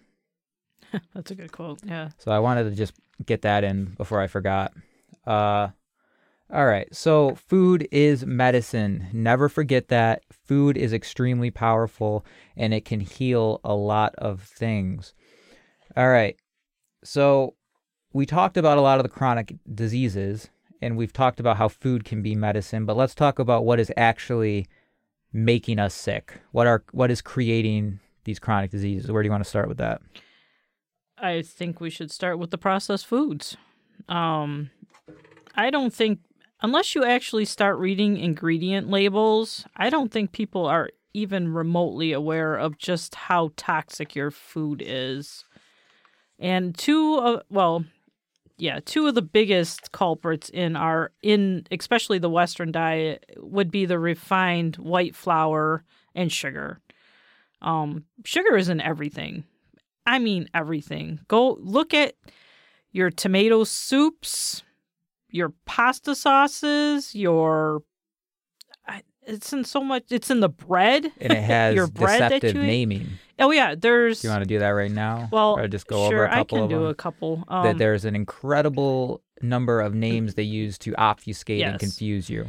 Um, there was actually 56, I think, names for sure. And I printed out this list, but there's actually some sugars on here that aren't as bad for you. But some things to look out for is like brown rice syrup, brown sugar, cane crystals, cane sugar, caramel, confectioner sugar, corn sweetener, high fructose corn syrup, which is a big one. Um, uh, dextrin, dextrose, evaporated cane juice, uh, glucose. Oh, there's Lots so of sweet stuff. yeah, multidextrin, maltose, palm sugar, raw sugar, refiner syrup, rice syrup. I'm just barely touching this. But having said that, and living with a diabetic, there are some sugars that are on the safer side. But when you are eating your processed foods, these are hidden sugars that are in I would I would easily say 95% of the processed foods out there in some way shape or form has sugar in it. And a lot of that will be eaten without intention, so Yeah. you don't understand how much you're actually consuming in a day. So yeah, if you're just think about sitting down, you're eating uh okay, I'm going to eat a bowl of Campbell's soup that has sugar in it with my grilled cheese sandwich. If you're using regular white bread, that is loaded with sugar. So there's more sugar. And I'm going to drink that with, oh, I don't know, my Pepsi, which is totally loaded with. That's all it is is sugar. And that's just dinner. You're not even talking oh, for breakfast. I'm going to eat my Froot Loops with orange juice, which has got added sugar in it. You know, it's your whole day. You're just eating sugar all day long. And being somebody who is addicted to sugar, I'll be the first to admit it. uh, It's one of my hardest things to get through. Um, it's easy to see why people are becoming diabetic without even, you know, well, I don't eat a lot of sweets. It doesn't matter because you're eat, consuming it all day long as you're eating all the processed foods that you're eating.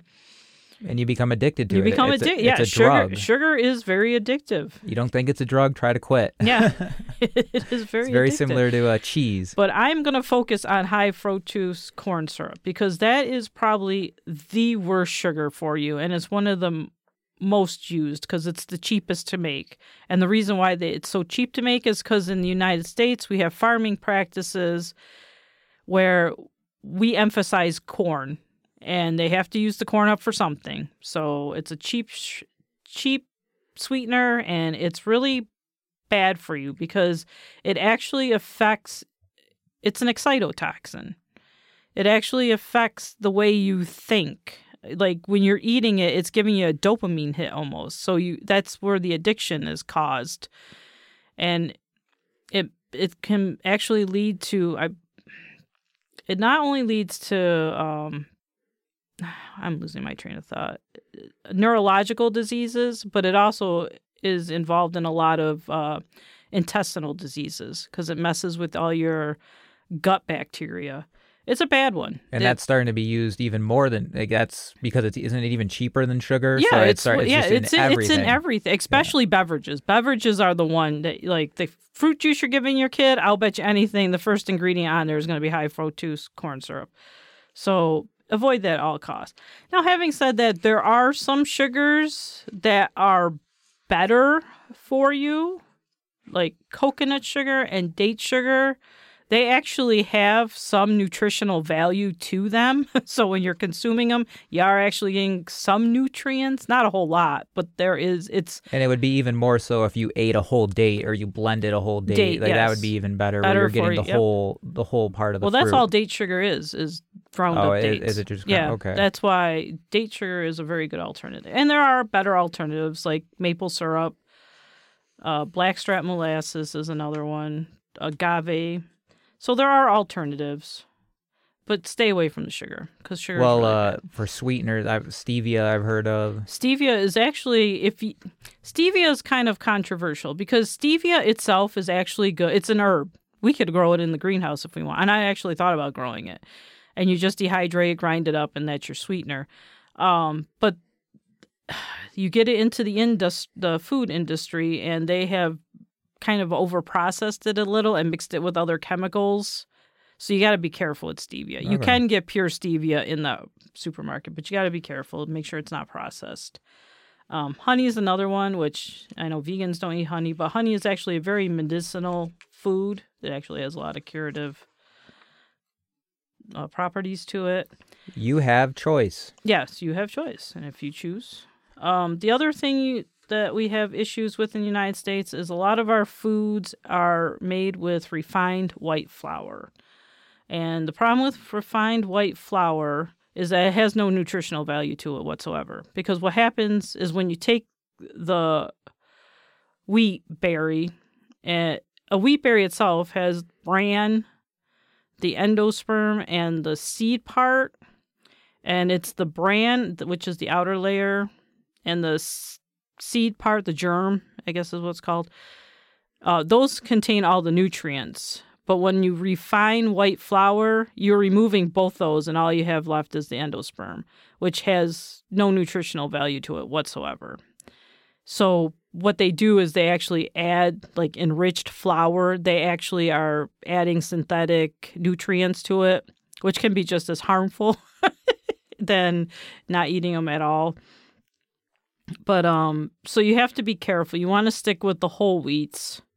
Even though I just went down a whole rabbit hole that not all whole wheats are equal either, but and also the other thing I want to point out is when they bleach flour, they use which is the same process, well, similar process as they use with the seed oils, is they're bleaching it with like chlorine gas, chlorine dioxide, nitrogen dioxide, calcium, and benzoyl peroxide are all agents used to bleach flour to give it that pretty white flit, you know. Hmm.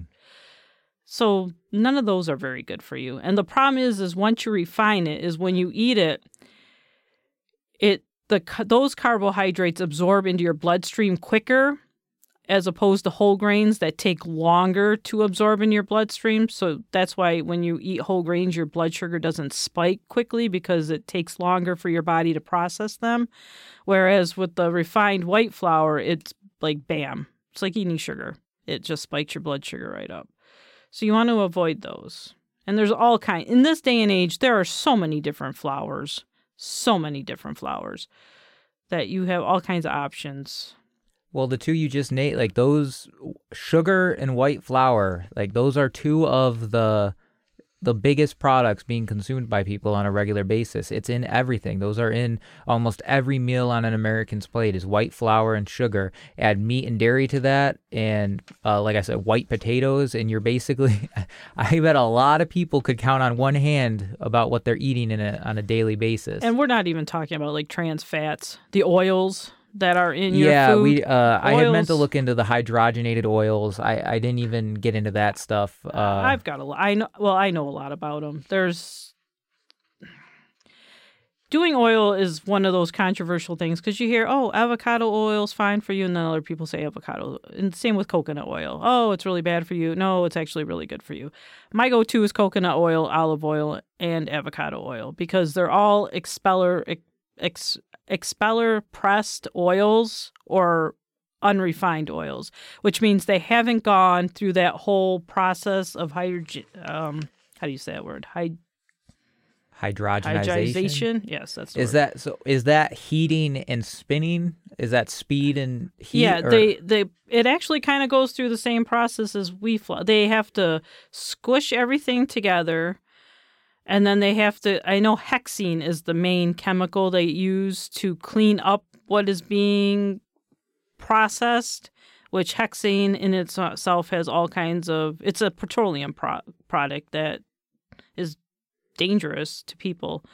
It's along the lines of propane. It's like in that class of. and then they have to process. I just watched a great video on this last night too, and then they have to process it even further to stabilize the because you have your mono, monosaturated fats, your polysaturated fats, so they have to make it a stable, a stable liquid. Because what happened, that's how you get your high smoke points. I'm not making sense because I know what I want to say and it's not coming out right. But the more processed your oils are, the worse they are for you because they're They're no longer your canola oil is not directly from canola. You know, your soybean oil does not come directly from the soy. It has been ultra processed to become soybean oil. Well, and you see that represented in the price.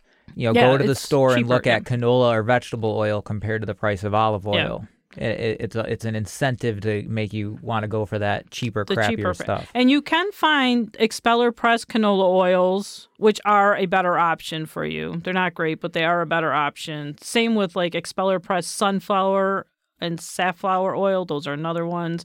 You just have to be very careful. Your go-to should always be olive oil and coconut oil because those are always or virgin coconut oil because those are always expeller press. They're f- they're not they haven't gone through that process where they destroy all the nutritional value that is inside the oil.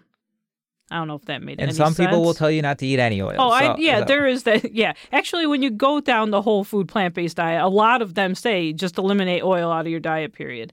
I'm not there yet. I'm still okay with using olive oil and coconut oil, but it is what yeah, it is. we live in a toxic food environment, which is highly palatable processed foods that keep us addicted to them while serving us large quantities of calories without making us feel full. And that's what all of these refining processes you're talking about, they serve to play into that, giving us these very calorically dense foods that do not actually fill us up with nutrients and they do not make us feel uh, feel full. They do uh, it's like the ghrelin the hunger hormone all these processed foods they don't trigger that. They don't make you feel full. They're, they're not comparable to the whole foods.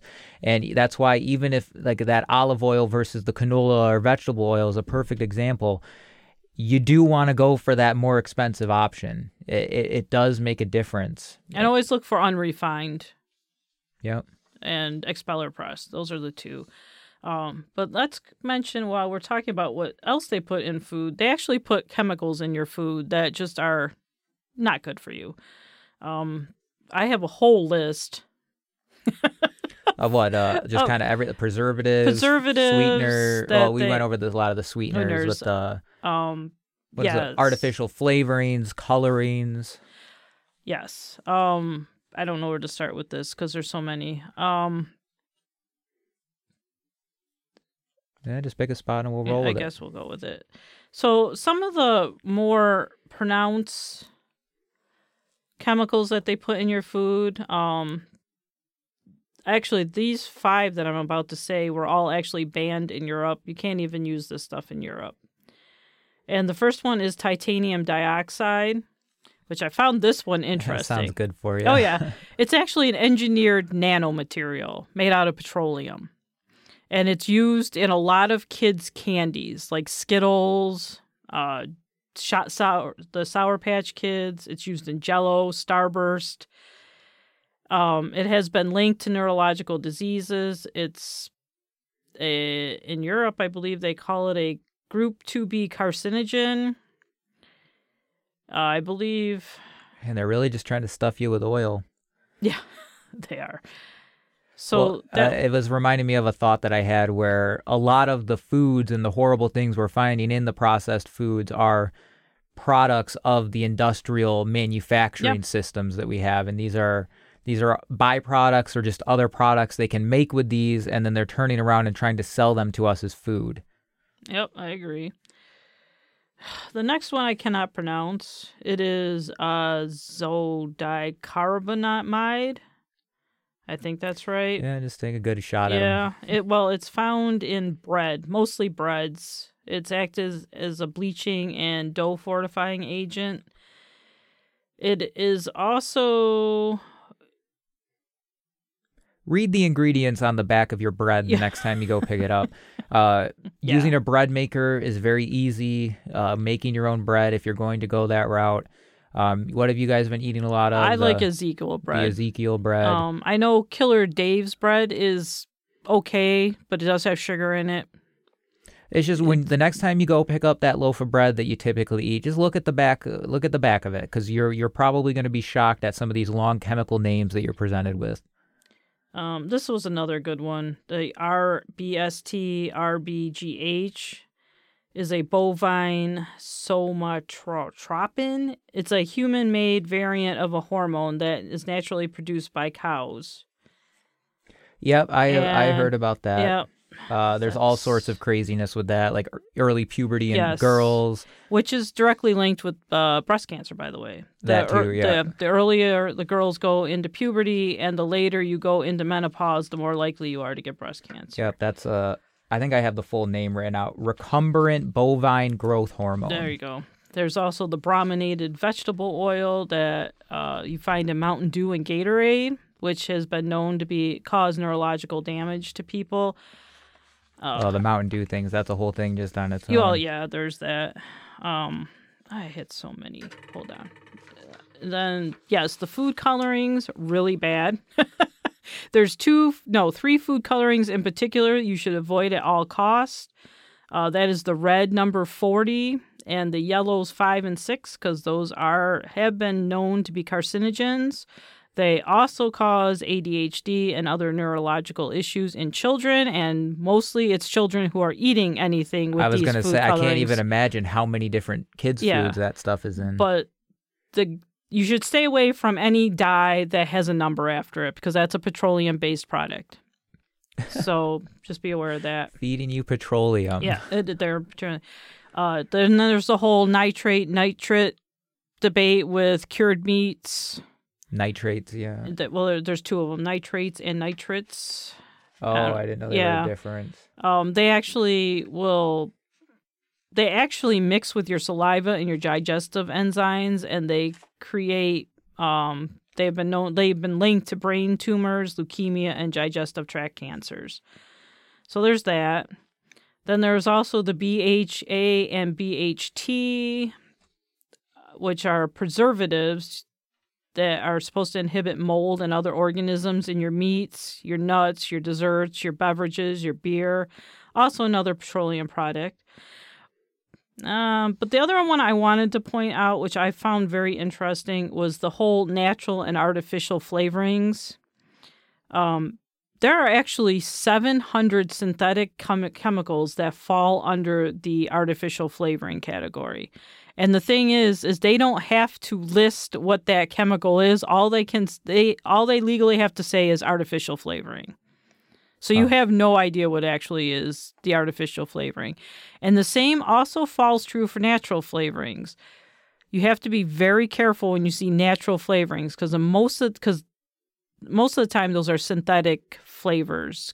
There's like over I can't remember the number. I think it's like 150 different uh chemicals that testers use to make a t- you know i don't it's a whole thing. Look into it. It's a great rabbit hole to go down. But um natural flavorings don't necessarily are not necessarily natural. You have to look if it says made from natural flavorings more than likely those aren't natural flavor and actually made from like the strawberry or the juice that it's made from they were added in you just had, yeah it's a whole rabbit hole Uh, did you have anything on MSG? I do have stuff on MSG. Um, and MSG is a really interesting one because it's actually it, it's actually a naturally based compound and it was it has been used for centuries especially in the orient which is the whole chinese thing you know it's mostly linked with chinese food and but what msg does is actually creates a new flavor it's called umani u m a n i which is what gives you more of that full flavor almost like a meat flavor to a product it gives it that more wholesome but the issue with MSG is it actually tricks the brain into thinking that the food you're eating is actually tasting better than what you're eating. Hmm. And that's why so many products, especially junk food, use that because when you really think about it, if you just eat processed food in its all natural form without all these preservatives or additives, it's going to taste like crap. It won't give you that hit. Yeah. And so they add the MSG in it to make it more flavorable, but at the same time, since it messes with your brain, it's actually causing. That's why you can't put your bag of Doritos down when you're eating it, because Yeah. your brain is being triggered. Like, oh, this tastes so good. This tastes, and- but at the same time, it's not triggering that full hormone that you were talking about Yeah, the, ghrelin. ghrelin. So you just keep. That's why you can eat like two apples and you're like, oh, I'm full. But you can eat like three bags of Doritos and still be, oh, I still need to eat more. No, Anuma and I are constantly on this of I I'm always telling just like with like with fruits or your you know your carrots, your celeries, your stuff like that. If you're, I mean, if you're hungry, if you're craving things, just eat that stuff until you you can't. You will get to a point where you cannot eat any more celery Yeah. or you cannot eat any more apples or these these whole foods will fill you up. Where like you're saying with these processed foods, it is so much easier to overindulge on them and to just. And you'll consume a ridiculous amount of calories, and like you won't even feel full. You won't. You and won't. and none of the calories you're consuming have any nutritional value That to them whatsoever. So So not only are you gaining weight, but you are nutri you are you are starved nutritionally, which will then further mess up your hormones and, and the, the functionings of your body as it should work. Uh okay. So those were a lot of great things. I have a bunch of stuff on aspartame. Uh I'd like to let's do aspartame next. okay, Let's do that. So, aspartame, uh, it's insidious. uh, it bugs me. So one one issue, I was personally affected by aspartame because I had to give up gum. I realized that basically any gum you go buy, I think now there might be one brand that is kind of targeting itself as a natural gum that doesn't have it, but even sugar gum has aspartame in it. So go when you're when you're standing in line at the checkout counter, look at the back of most gums. Even if it has sugar in it, it will have aspartame. I know why they do that. Do you know why they Why? do that? Because aspartame holds the flavor of the gum gum longer. Uh, That's why they do that. oh, that would make sense. That's why I like the gum I had because Yeah, the flavor would last, Last a long forever. time. That's why. so I was sucking out a lot of aspartame. I had to give that up. We all make sacrifices.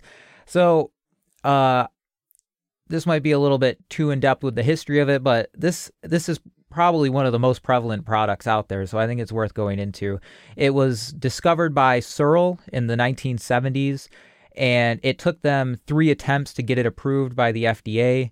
Uh, part of that was because their studies on it. One of them was they uh, seven infant monkeys were fed aspartame, one died, and five had grand mal seizures. Was it? It wasn't even initially brought onto the market as a sweetener, though, was it? I thought it was. Brought, I think there were two rounds of it Okay. where I think it was approved as a sweetener at first, as a tabletop sweetener, and then it was approved for later on for just any, you know, just put it in any product that you can just shove it in there. Um, and that was a, it was improved. Oh, so in 1981, the FDA approved aspartame, which was under NutraSweet uh, at the time as a tabletop sweetener, and then in 1983 it was approved for use in all the carbonated beverages, where it's probably affecting most people in the carbonated beverages. Uh, NutraSweet is also owned by Monsanto. Monsanto bought out Searle, uh, so we're dealing with a nice, good old Monsanto product uh, for the people out there who like looking into those guys.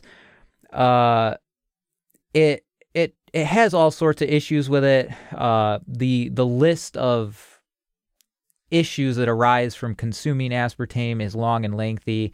Uh, they saw that it produced microscopic hole tum- uh, holes, tumors in the brain of mice, epileptic seizures in monkeys, and was uh, converted by the body into dangerous substances. Look into that because I've heard all sorts of crazy things about of what the body Yeah. turns this stuff into. Um, there was also an EU study uh, talking about how aspartame affects pregnant women and birth weights, early birth, miscarriages, all that kind of horrible stuff from pregnant women drinking soft drinks. Uh, oh, and so what is aspartame? I thought it was a byproduct of aluminum or the steel industry for a while for some reason, but what I was told is that it's aspartame is the fecal matter of the bacteria E. coli, a genetically modified version of E. coli. And it's genetically modified, allowing them to feed the to feed this E. coli toxic waste and it defecates aspartame. So aspartame is the stool of this genetically modified E. coli. Uh, which is interesting. Yummy. I it sounds super appetizing. Um, so, like I said, there's a long list of consequences of, of consuming aspartame: brain cancers, brain seizures, leukemias. The list was so long, I didn't even really bother putting it all in there. Uh, And another we actually know somebody who I'm 110% convinced she is suffering from aspartame poisoning because she has a lifelong Diet Pepsi drinker and that's all she drinks and she drinks large volumes of it. And yet when she goes to the doctor with all their health her health issues, they can't explain what's wrong with her. And she has some very serious health issues. There is a it's hard to describe, but there is a look to it because I have told you I saw on on YouTube somewhere it was another woman about her age, uh, basically being a Diet Pepsi promoter, like oh I drink you know cartons of this a day, like literal cartons of this a day. Uh, I don't even drink water. I just drink Diet Pepsi, Diet Yeah. Pepsi, and she had the exact same look as her, where you have this thin hair, this pale skin. Uh, Your teeth rot out, but that's because drinking. it honestly uh, Yeah. looks like a person who has been filled with formaldehyde and is sitting in a casket. That's the best way to explain it. And uh it is horrible. Um, it's it's made up of three components. Uh, fifty percent fen. Yeah, these exactly. names. Phenylalanine. All right, all right, all right. a chemical that transmit impulses to the human brain. Uh, 40% asp- aspartic acid and 10% methanol, which is a wood alcohol, a poison.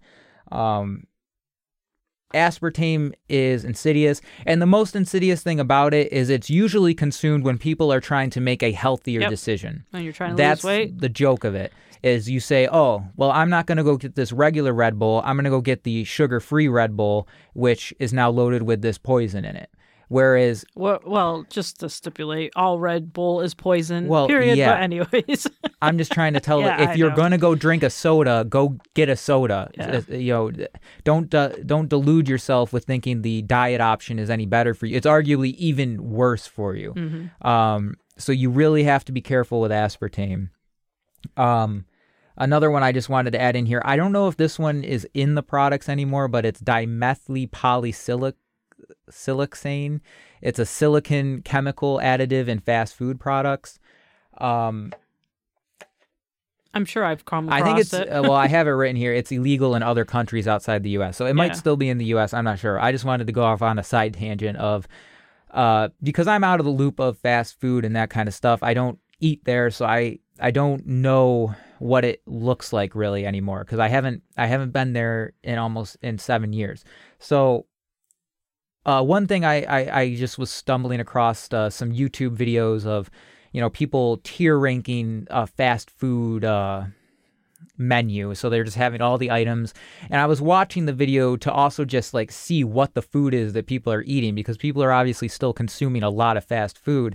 And when you look at these things, they're you can tell that it's not food. You can mm-hmm. look at it and you look at these buns, you look at these burgers, you look at these cheeses, and and you can tell, like like I said, they're a silicon based product. Like you can tell that these things are mostly plastic. The oil, these preservatives, they're just they. You know, you see those things of like you leave a McDonald's burger out for months and months and months, it's and it never there, yeah. decomposes. Or the same with the fries. Like it's just these food when you just sit back and actually look at them they they are disgusting looking and you see how it's not even food. And this is something i like the enuma said of you know these are these are edible substances. These are not even food. Mhm. and that's part of what has helped me just never even mentally consider going to these places is understanding that it is not food. It is never even an option because it is not food. You you should you should never you should just never be going there especially we'll talk about kind of eating out in general later when we talk about kind of solutions but specifically the fast food that Yeah, stuff is stay ne- away from the well and um, you worked in fast food for a long long time, time. Uh, was there anything like that that you noticed there Well, I did work at Wendy's, and a lot of people say Wendy's is the better of the fast food. I don't know if that's still true or not, because we did actually use 100% beef.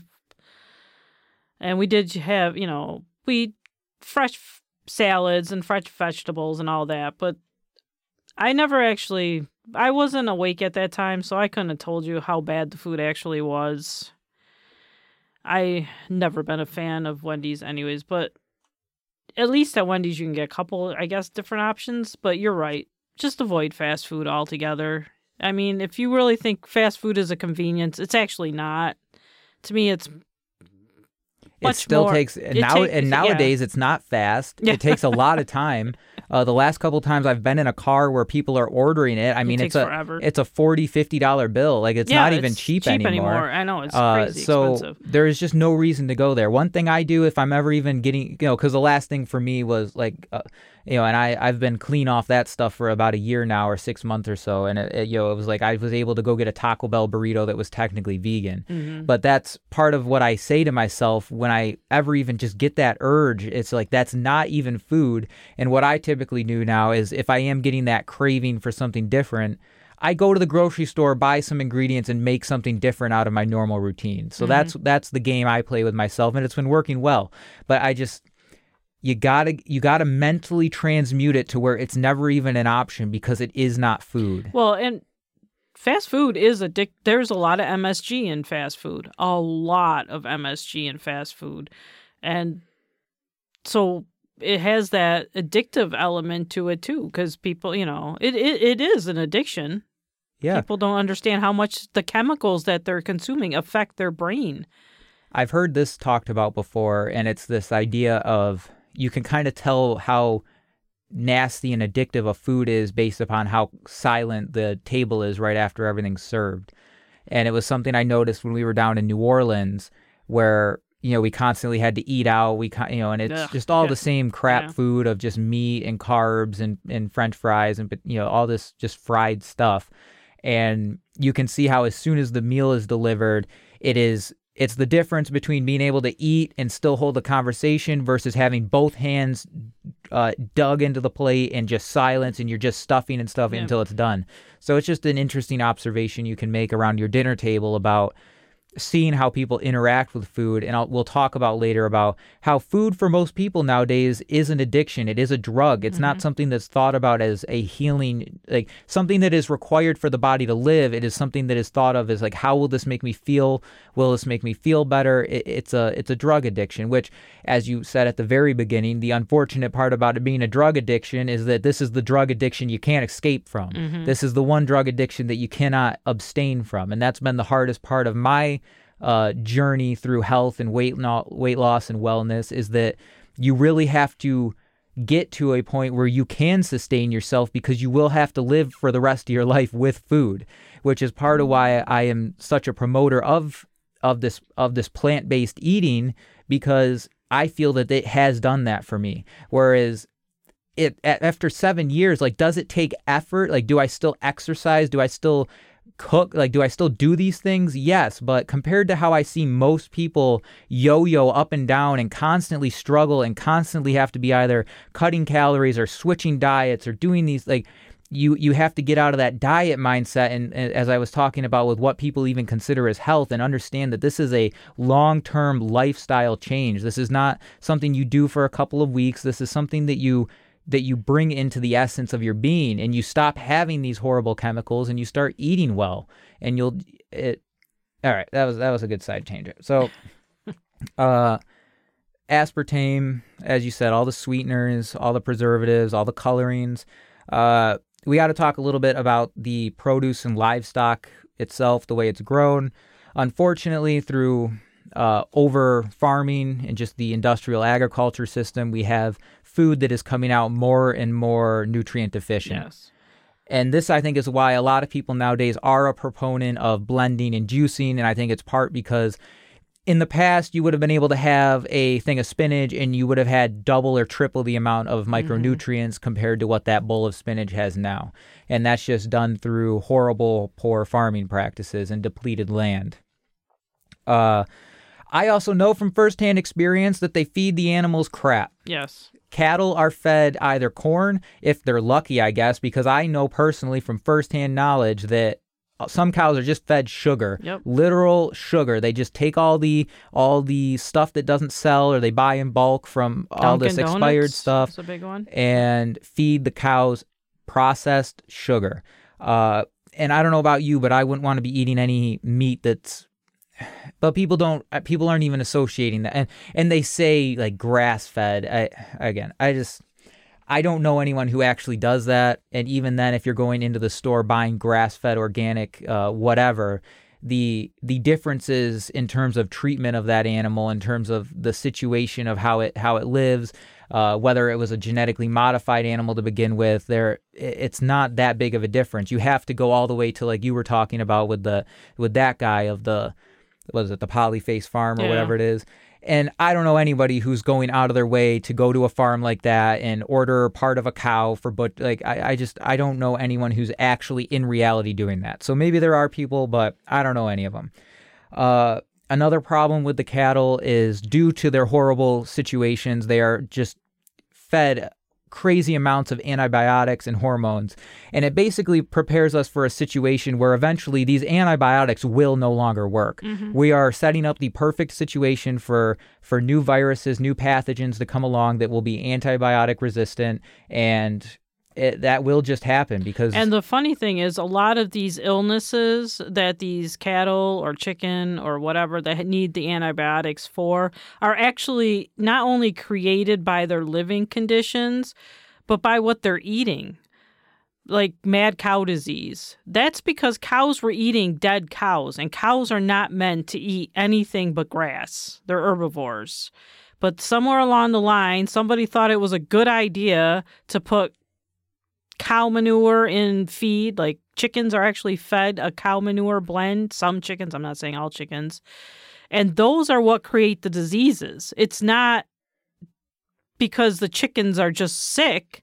It's because we've created conditions for these chickens and beef beef to get sick, and that's what's and then the FDA comes along and says, "Oh," or the USDA, "Oh, we have to make practices to make this safer." When in reality, they're only making the situations worse in most cases.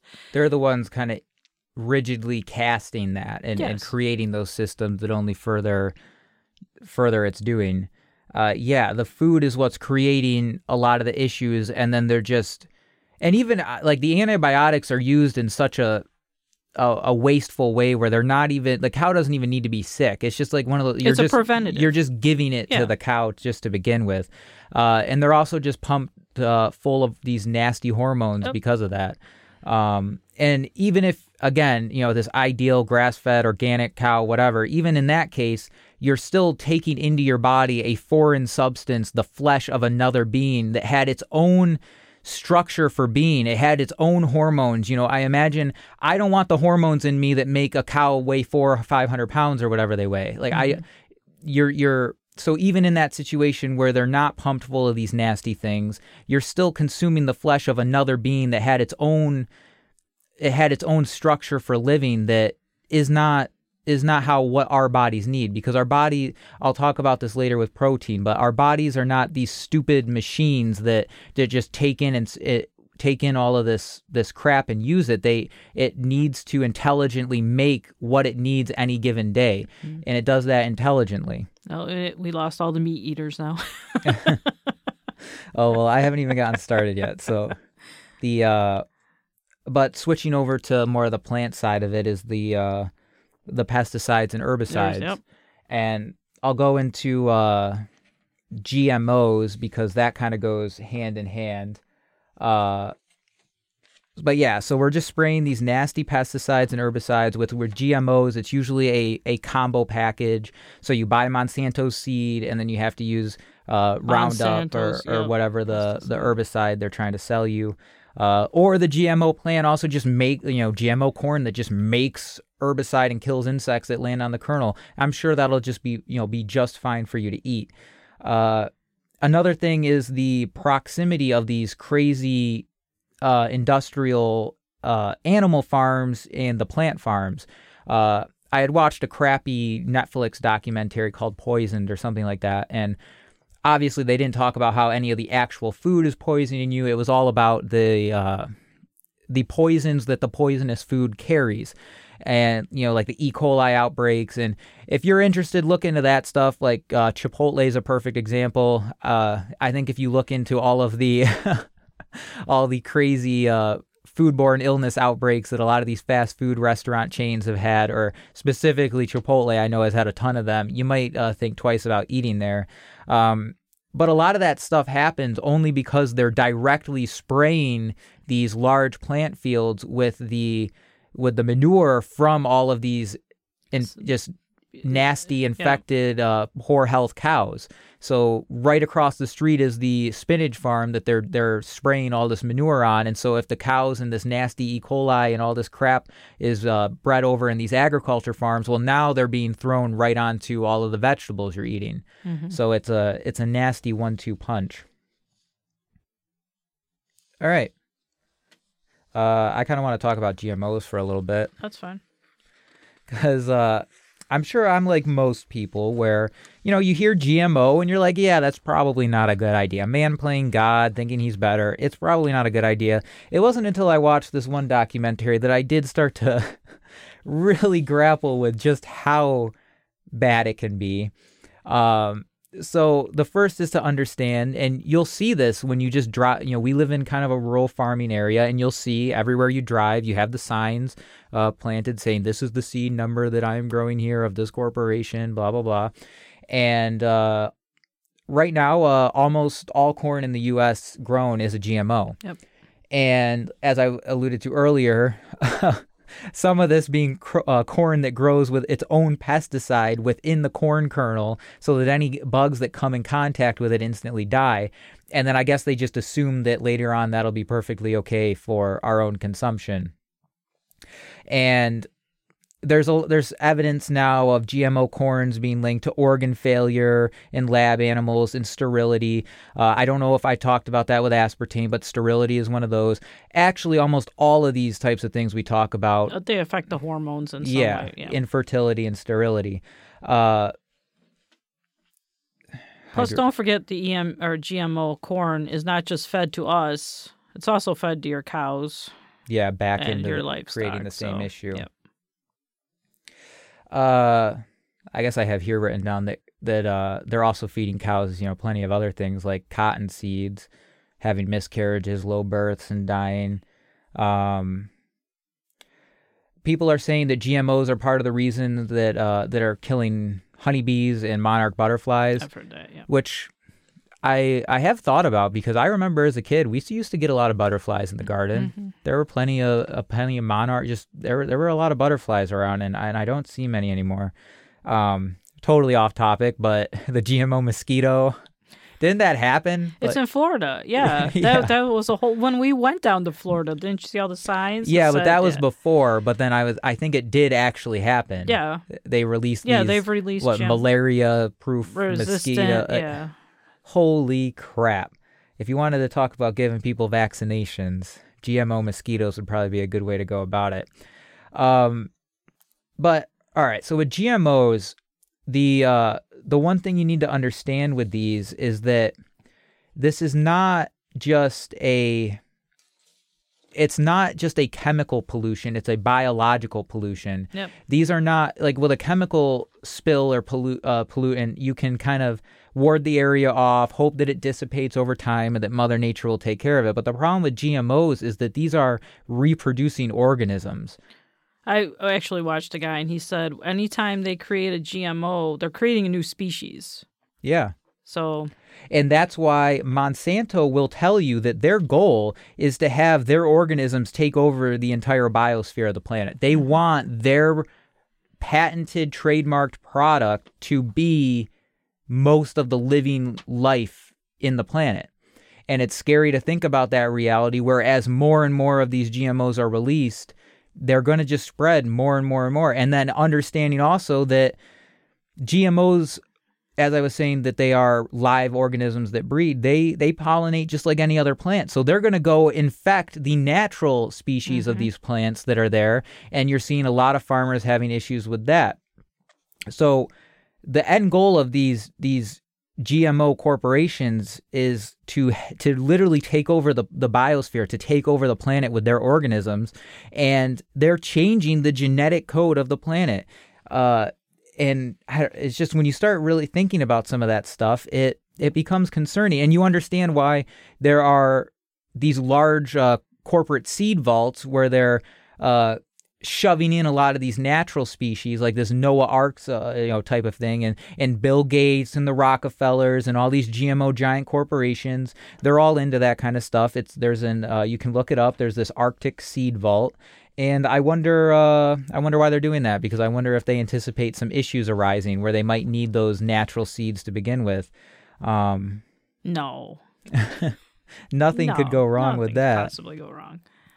Uh, and the the other thing, so GMOs, it's kind of nothing of value is even really gained from them, whereas you know how farmers did it in the past with hybridization, where you would just over time a farmer and his family would develop the Yeah, best crop Crops, yeah. by by weeding out. I also didn't like I guess hybridization also goes to more extremes where you can kind of like you try to like uh, blend plants together physically in terms of stems and, and different things like that. It's not just the selective breeding. Mhm. Uh, but that's what one farmer was talking about where he's like, you got to understand, you know, my our family farm here was growing uh I think it was canola seeds.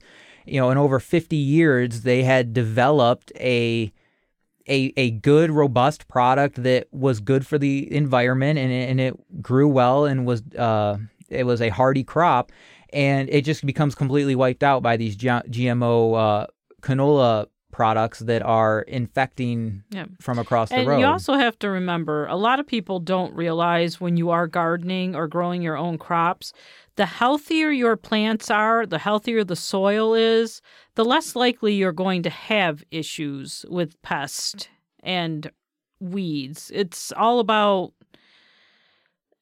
better gardening, better but we have so many governmental policies, especially when it comes to US farmers, have just destroyed the soil that Yeah. you can't you know, you have to have these products you know and there's no reason for that. There never was but it's all about mass producing. You got to have you know. What I was trying to say uh, earlier, I wasn't really like the main use of GMOs is for herbicide tolerance. So these GMO seeds are typically designed to be used with a specific uh, chemical treatment that is you, that is made by the same company, and a lot. Some of these even have a self-destruct that if they do not come in contact with this specific chemical, they'll they'll just die they'll just die. They'll Yeah. die out. Uh, the farmers call it Terminator technology. um, but again, looking into this, I get why people are are vocal about this stuff because it is it goes even deeper than you might have thought before. Um, and then I mean that's a whole other thing of what is it like DDT and Roundup and all these other kind of horrible chemicals that have been these herbicides that have been yeah made. and- DDT was a pesticide used in the 60s and 70s and they found out it's a forever chemical you can't get rid of it it's you will still find traces of DDT in water systems and soil systems because it just doesn't go away Yep. so And what does the overuse, like just with, like with the antibiotics, what does the overuse of these sprays do? Well, it's just going to make pests that become resistant, resistant to to them. 'em, yeah You're just uh, making that process happen. Fa- that process has already happened where they use a certain chemical and pests become resistant to it, and you need to move on to the next chemical. The uh, another thing to note is that GMO, 99% of GMO, uh, the global production is in U.S., Argentina, eh, Canada, and China. Yeah. Uh, and that's actually another gripe with the farmers where if they're forced to use GMO seeds, a lot of places like Europe will not even buy them. They're, that's why why do you think we have such a big trading China's one of our biggest trading partners Yeah. it's Uh, all right, let me just see here. I'm trying to sift through what I have here. So yeah, we're talking about, and also just this idea that you can patent life. yeah That that that that rabbit hole. uh, we don't want to go down that rabbit hole once that precedent is set. Um, and this only further monopolizes the food supply in terms of these just these GMO crops going out of control. And I also get why organic farmers would be freaking out because this literally means the eradication of organic farming Mhm. because you you're you can just have a field of organic crops and it will become infected by these unnatural GMO plants. And that's something we should all be really concerned about because that's the type of thing that once you go there, I mean, how can you ever get rid of this? This is life. Like you're never going to be able to. They're just starting to throw these things out into the wild and grow them and grow them and grow them. You're never going to be. You have no idea what these are going to turn into. Or you're never going to be able to fully get rid of them. Mm-hmm. And then I just wanted to. I, I think you've also heard about it. This. I, it was kind of also that same canola plant guy. He was. He was. uh he was sued by Monsanto because he had his canola crop and Monsanto came onto his field, tested his canola crop, says, "Hey man, you have our genetic code in your crop. Just the fact that suing you as a f- Monsanto can show up on your field and say, "Hey, we, need to test your canola." Well, I think he argued they didn't even ask him. They Yeah, just they they, just went up, up, and, yeah. and tested his field. And this is just, I mean, the government and the subsidies are already absolutely cr- crazy in terms of the control over farmers. oh yeah, they they totally support the big farm, big farm, not the organic. yeah, and the GMOs farmers. only further that Yeah. because you you get locked into contracts with Mhm. these large producers of GMO seeds.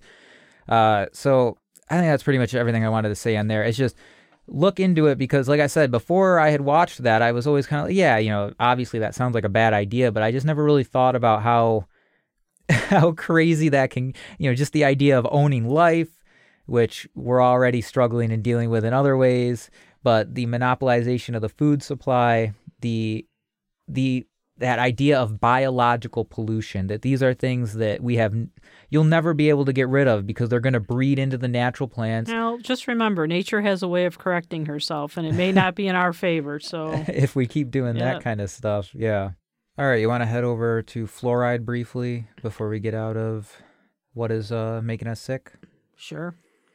Uh, there's not much on it. Uh, you should look into it. The uh, I found it interesting that during the Nuremberg trials, the Nazis, you know, it was it was discovered that the Nazis were using sodium fluoride in the labor and death camps to make a populace that was more docile, controllable, and this is a forced medication, and it should be especially concerning to us because fluoride is in tap water and the the toothpaste and a lot of these Not These- just that, but even the water that the industries use to make all the food that you're making. that's a good point yeah it, it the uh it will vicariously go into all of those Mhm. those type of products um but sodium fluoride it's another one that has a long list of implications some of the biggest ones are sterility reductions in IQ bone cancers and you should really look into it and uh we'll talk i guess we should just say it briefly here because i don't know where else we would talk about it but you got to filter your water Yep. uh, we have a less than ideal situation, uh, but I still feel like the Berkeys do somewhat of a good job of getting certain things out. Like, we're not going to talk about it much, but chlorine. I've heard things about chlorine getting into the body and scarring the arteries. Uh, water is a vital part of your being, and there's a lot of nasty things in it, especially if you're on a city tap water. Uh, you also need to be careful of it when you're showering. You're more likely to soak in even more of these nasty chemicals when you are showering in a hot, steamy shower. You are sitting in like a chlorine gas at that point, which can mess with your thyroid. Uh, you got to be conscious of what's in your water and start actively working to ways of bettering its quality. All right. Yep. So that's uh yeah, let's just look here, make sure we hit everything. Uh we, We, hit didn't touch about. We didn't talk about salt. Yeah, you want to talk about salt? We can briefly talk about salt. Um, salt is another one that you will find in a lot of ultra processed foods because it's an actual natural preservative. And while salt by itself is not necessarily dangerous for you, it's the quantities that you consume that causes the problem. And um, another reason why you should really stop eating ultra processed foods because I don't. There's been a lot of mixed things about salt causing heart disease. I know it used to be a big thing. Oh, you eat too much salt, it's going to raise your blood pressure. I th- again, I think it's a more individual. I don't think you can base that on whole populations. I think it's more of an individual thing. But I also think it depends on the amount of salt that you consume. There's also different salts. And there's different types of salts. Um, they actually purposely put iodine in your table salt because it was back in the while back, they realized that people weren't getting enough iodine in their diets, and iodine has. I I'm think not. that's also thyroid related. yeah, it has a lot of health And, benefits uh, to it. There isn't a lot that has it other than a lot of sea life. Yes. So I want to start getting some seaweed and, and trying out some of that dried stuff because it has a lot of iodine and these other things. Uh, I think a lot of fish products do as well.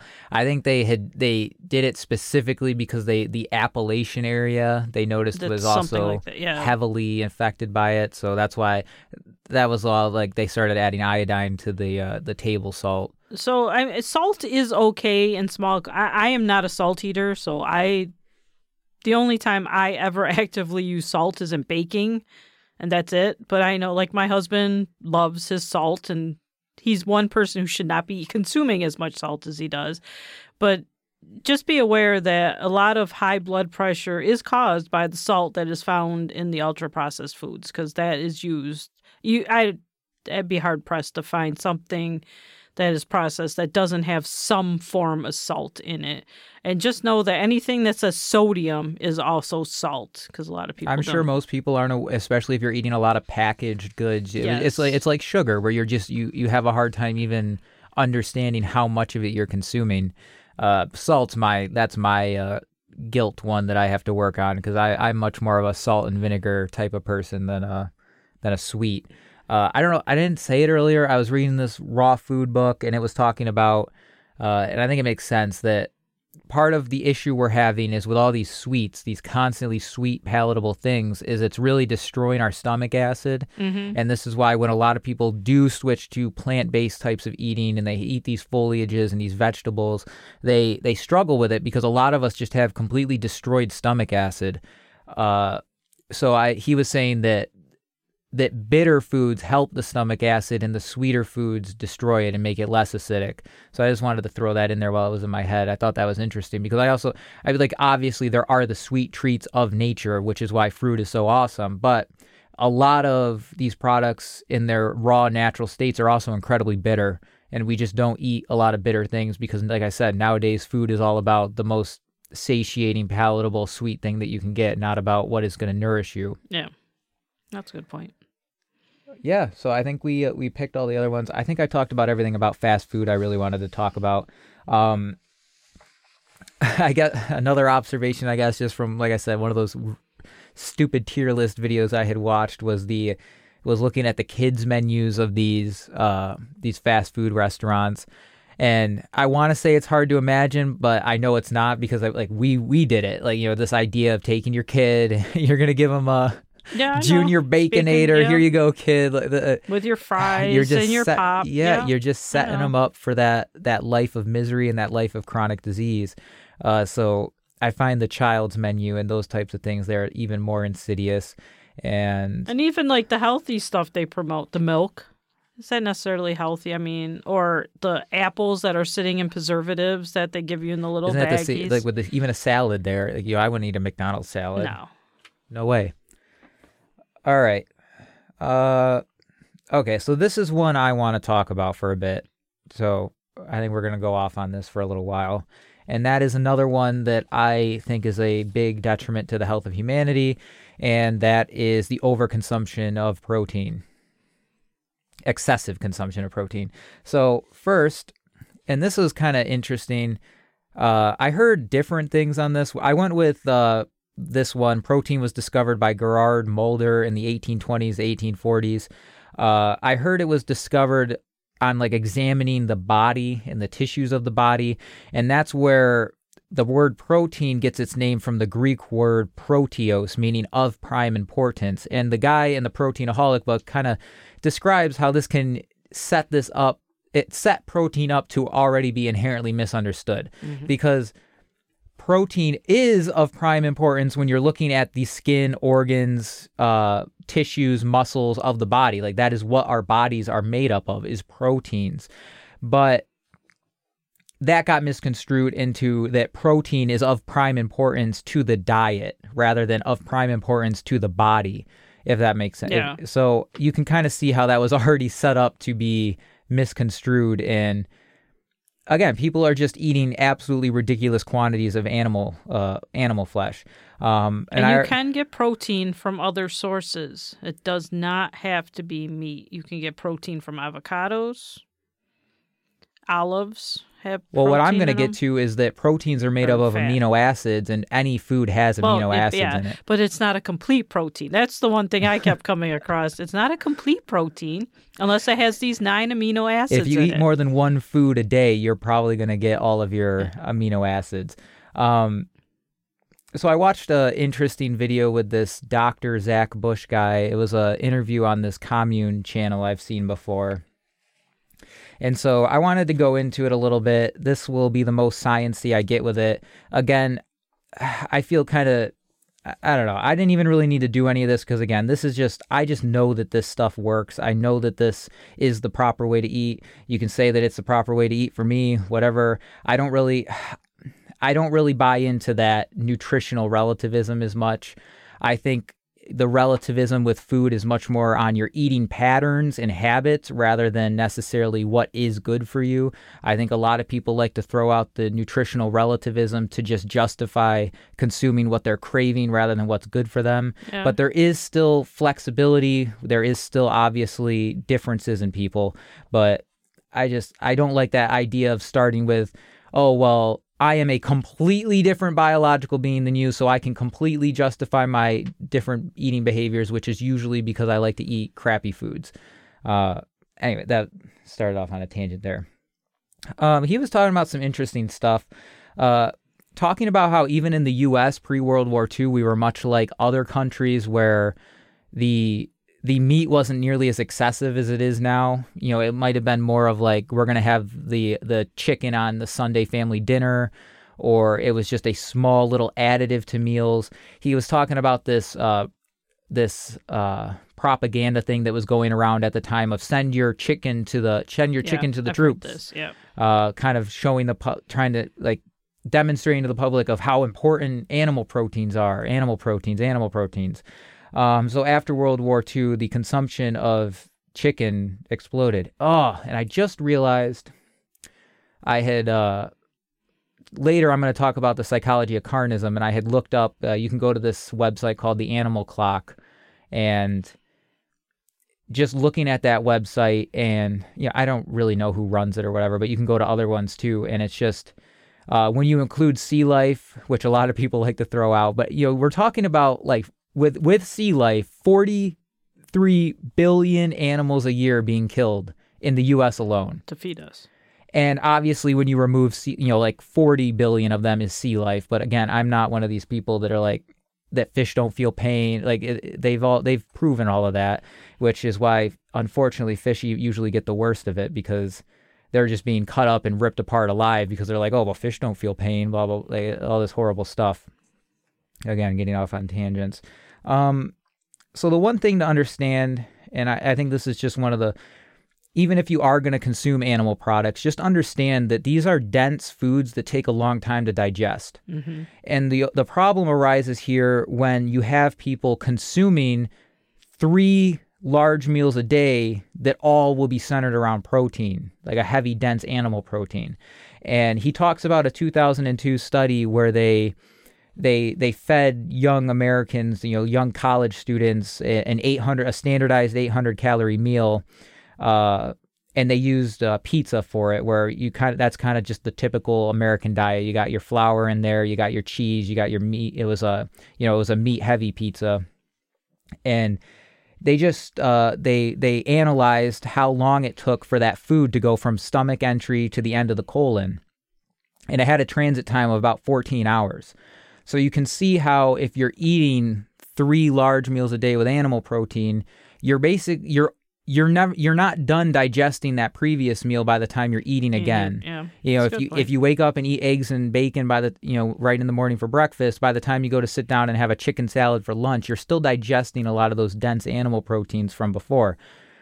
Uh, and what this does is it creates this excessive protein consumption, and that becomes a problem because you get blocked up. Your small intestines become backed up with all this undigested protein that's waiting in line to be digested, and you're just consuming way too much of it. And I don't need to go through all of this. I one thing I want to emphasize here, and it's just I, I take the protein thing personally. All right, I know have had for seven years. I have had to listen to people say the absolute crazy. You know, uh, the one of the examples is at one of our last family gatherings. Uh, I had done a really long run, and I was just making. You know, she asked like they was just asking me like, oh, you know, what were you up to? And I was like, hey, I ran 12 miles today. Like I was proud of that. And what was the first question back at me? Guess what the first question back at me was? Did you eat any protein before? Where do you ran? get your protein? Where do you get your protein? So I take it a little personally just because I hear this kind of crap all the time. And I understand that will never go away. I could be a 220 pound stacked bodybuilder and I and say something say to someone I'm a vegan and I will still be questioned of where you get your protein. So that's just the the goal here is to try to just remove us a little bit from this idea that protein is only acquired in animal foods or to even think of protein pro when you consume an animal protein it is not directly used by your body. Your body must break it down first and that's what we're going to talk about because your human body is an intelligent complex thing. Your human body has over 400,000 unique different proteins that it creates out of just 22 amino acids. And that's incredible.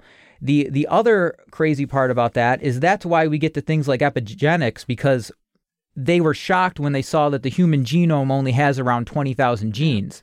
So how does 20,000 genes create 400,000 proteins? Well, it must mean that a single gene can choose what protein it's going to make for any individual situation. And this is very empowering to you especially if you're sick because this means that that your environment your experience your thoughts your emotions everything that you're communicating to your genome will will literally create a different you and that's extremely empowering knowledge to understand especially if you're someone who is chronically sick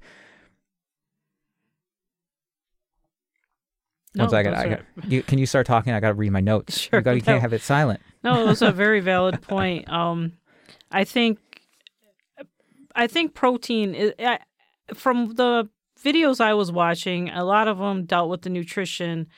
I think what people don't understand is you find protein in pretty much all life. Like, anything has it proteins because anything has amino acids. acids to it because that's how they grow. eh, That's how they grow. That's how they reproduce. They have to have that mechanism in them. So even when you're eating your beans, which is a good source of protein, your body and your body absorbs the beans better than the whole meat because your body is designed to also deal with the carbohydrates and all the other macronutrients Yeah. that come with I don't and know you if I was you have your you have I believe it's eight of them. Your eight essential amino acids. Those are the amino Nine. acids. There's there's nine. There's that you have to receive from diet. yeah All the other ones your body creates on its own. And I was like, I lost my train of thought. It's just I want to emphasize that when you eat animal products and you eat animal or any it's really any protein it is being broken down into glucose to then be used by the body. The body does not just instantly use animal proteins or any proteins to make muscle in your body. Your body builds muscles with glucose by making amino acids and then making proteins. So when you're eating these dense animal foods you're really just creating more digestive stress and effort that your body requires to break these which things also causes the insulin resistance in a lot of people. That Yeah, that's where that where that meat- the link, link of meat yeah, and the diabetes. All right, so breaking foods down, um, and then you have your. All right, sorry, I got a lot of notes to sift through, a little disorganized here. Um, yeah, the crazy part. Okay, here we go. This is what I was looking for. So the crazy part of your body only having those twenty thousand genes and being able to create four hundred thousand unique proteins for itself, and your body ultimately uses glucose as its fuel. Your brain runs on glucose, and that's why I was reading this kind of pop book, this uh, this book called Fit for Life, Not Fat for Life, and he talks about this a lot. And I I, I liked this book, even though you know you can tell it's kind of a, a poppy mass selling book. I really liked his. He tried to break nutrition down into one rule. and I like it. And it's just eat more living food than dead food. So if Yeah. you were trying to break nutrition down to one rule, I think that's a pretty solid. And he's obviously talking about uh, cooked foods and processed foods and things like that's what he considers dead food. Yeah. Well, we also should probably bring up the rule. We should have brought it up when we were talking about the ingredients. It's my favorite rule when you're reading a label. If God didn't make it, don't eat it. That'll keep you that living that long. will keep you living longer. But keep going. So protein itself cannot be directly burned. It must be first converted into sugars. And that's why uh, the reason I brought up that book was that he talks about how cool fruit is because fruit fruit's main sugar is fructose which is a monosaccharide which is the same as glucose which is a monosaccharide which means fruit there is no real digestive process Yeah, to food it to just you. is instantly absorbed it's instant energy and not only is it instant energy you do not have to spend energy to get that energy Mm-hmm. and uh, i've been learning how energy and test in, uh, intensive digestion is. This is why that whole me- meme of you sit down after thanksgiving dinner and you just got to pass out because you are you're just loaded up with all this stuff and you are spending an incredible amount of energy digesting these foods. Because the same thing happens with complex carbohydrates or starches which are polysaccharides. Those also need to be broken down into monosaccharides. So just understand everything you put in your body is bre- being broken down into a monosaccharide glucose of then which it is being used by the body. Uh and by going with these high dense protein foods you're really just lengthening the, the distance from getting there versus if you're eating more of these carbohydrates or fruits which is uh, important to understand. And this process uh, so this is what the uh, what the carnivores and the keto people exploit. They exploit the body by tricking it into a state of starvation where you're not giving them any of these sugars or these carbohydrates, and then which case, in which case your body must go through a catabolic process, a cat, uh, cat, cat, uh, I can't really, I'm struggling with that word. It's the opposite of metabolism, where with metabolism, you are building things up into proteins uh, in the body versus catabolism, where your your body is breaking down the proteins to then turn into glucose and then do other things, yeah, fuel the body. Uh, all right. I think that's about pretty much everything I want to say in here. It's just, you got to be, you just have to be aware about how much you're consuming because this all gets backed up in the intestines and it just leads to all of these, these nasty, uh, these nasty, toxic, acidic substances like ammonia and hydrogen sulfide. And this is a, the process of, pu- uh, putri- I'm really struggling with Putrefaction. yeah, putrefaction, uh, where all of this stuff is sitting in your colon, in your gut, and it's just fermenting, uh, fermenting by the bacteria that's down there uh, messing around with it. And all these undigested things uh, create these ammonias and the hydrogen sulfide, which uh, I guess are actually used in agri- in um, big agriculture. You'll see like different uh, trucks with the big chemical symbols on them, Yeah. and it, you know, the ammonia or hydrogen sulfide. So, uh, yeah, I think that's all I really wanted to say. I'm just I'm having a hard time trying to talk and Not parse to through my and to notes. mention on top of it, a chicken is my big one. I'm going to emphasize unless you're going to kill your own chicken, do not eat chicken. Cuz chicken when it's first taken to the what do they call it? The processing plant, they automatically bleach your chicken and then it goes through a whole bunch of other chemical processes. Do not eat chicken. But anyways, so you're eating this chicken that has all these chemicals in from being processed and now it's sitting in your intestines. I, Yeah. You know, it's the same with the beef, with all the antibiotics that they use. That's all just sitting in your body. And some of it doesn't even really go away it just sits there and accumulates, and that's how you get your cancers. And these these stuffed up things lead to things like leaky gut, which is Yep. associated with a lot of autoimmune disease and just chronic inflammation. And if there's anything I've noticed from stopping eating animal products, it is just the lack of inflammation. I used to have acid reflux, you know, the, it gets into the Yep. back of your throat. I had that all the time. I would have the uh, I can't, what's it even called? I can't the stomach burn like that. Heartburn. Just yeah, Yeah. yeah, heartburn. No, I had horrible GERD, and I also had irritable bowel syndrome. I also was told I was suffering from arthritis, but I'm not gonna lie. Since I've changed over, I- and I don't eat meat anymore, and I really have. I do eat dairy once in a while, but almost all that has gone away. I just don't have those. I mean, once in a while, if I eat too much, you know, I'll have issues, but it's not nearly as bad as it used to be, and it. And I attribute a lot of that. I, I attribute to not eating meat. I also cutting back my sugar intake too, because I know sugar also irritates a lot of that. But Yeah. So I just wanted to emphasize there meat takes a long time to digest. Be wary of how much and how often you're consuming it. Understand that it's just because the way people speak to me, it seems like they actually think that eating an animal protein will directly be used by the body. But your, bio- your body is a unique entity that is intelligent and has over 400,000 unique proteins that it creates for its own self on any given day.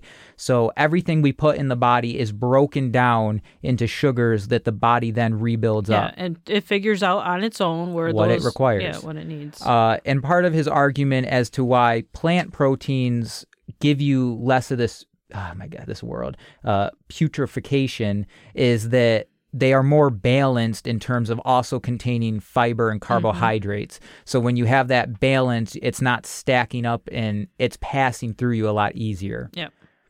All right. I think that's pretty much everything I wanted to say there. Uh, I just I get triggered with the protein thing, um, and I like th- I I like thinking about it now as understanding that protein is made up of amino acids, and amino acids are found in everything. Yep. So when you understand that this idea that you can only get protein from animal complete sources, protein. That's what they focus on because that's what a complete protein is. It has all nine essential amino acids in it.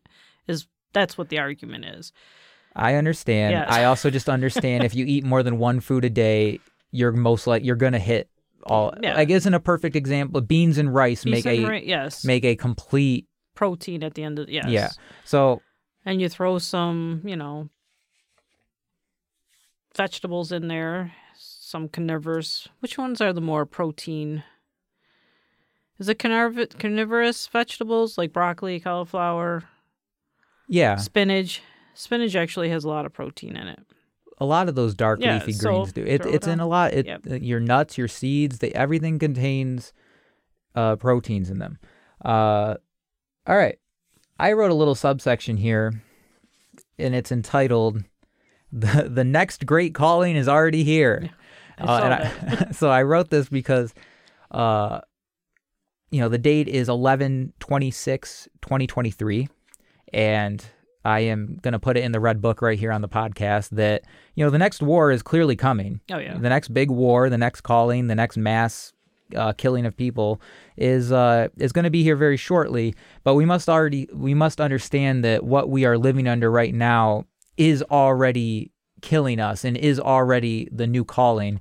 But it's not so much an active calling like war, but it's more of a passive calling where what this does is it provides an easy way for people to just do a slow suicide. It creates a situation where people will voluntarily poison themselves with these foods, which obviously we're talking about today, how a lot of people don't even understand that these foods are poisonous. But a lot of people will sit around and complain all day about how sick they feel. Yep, that's my favorite. That is my absolute favorite. My mother does that all the time.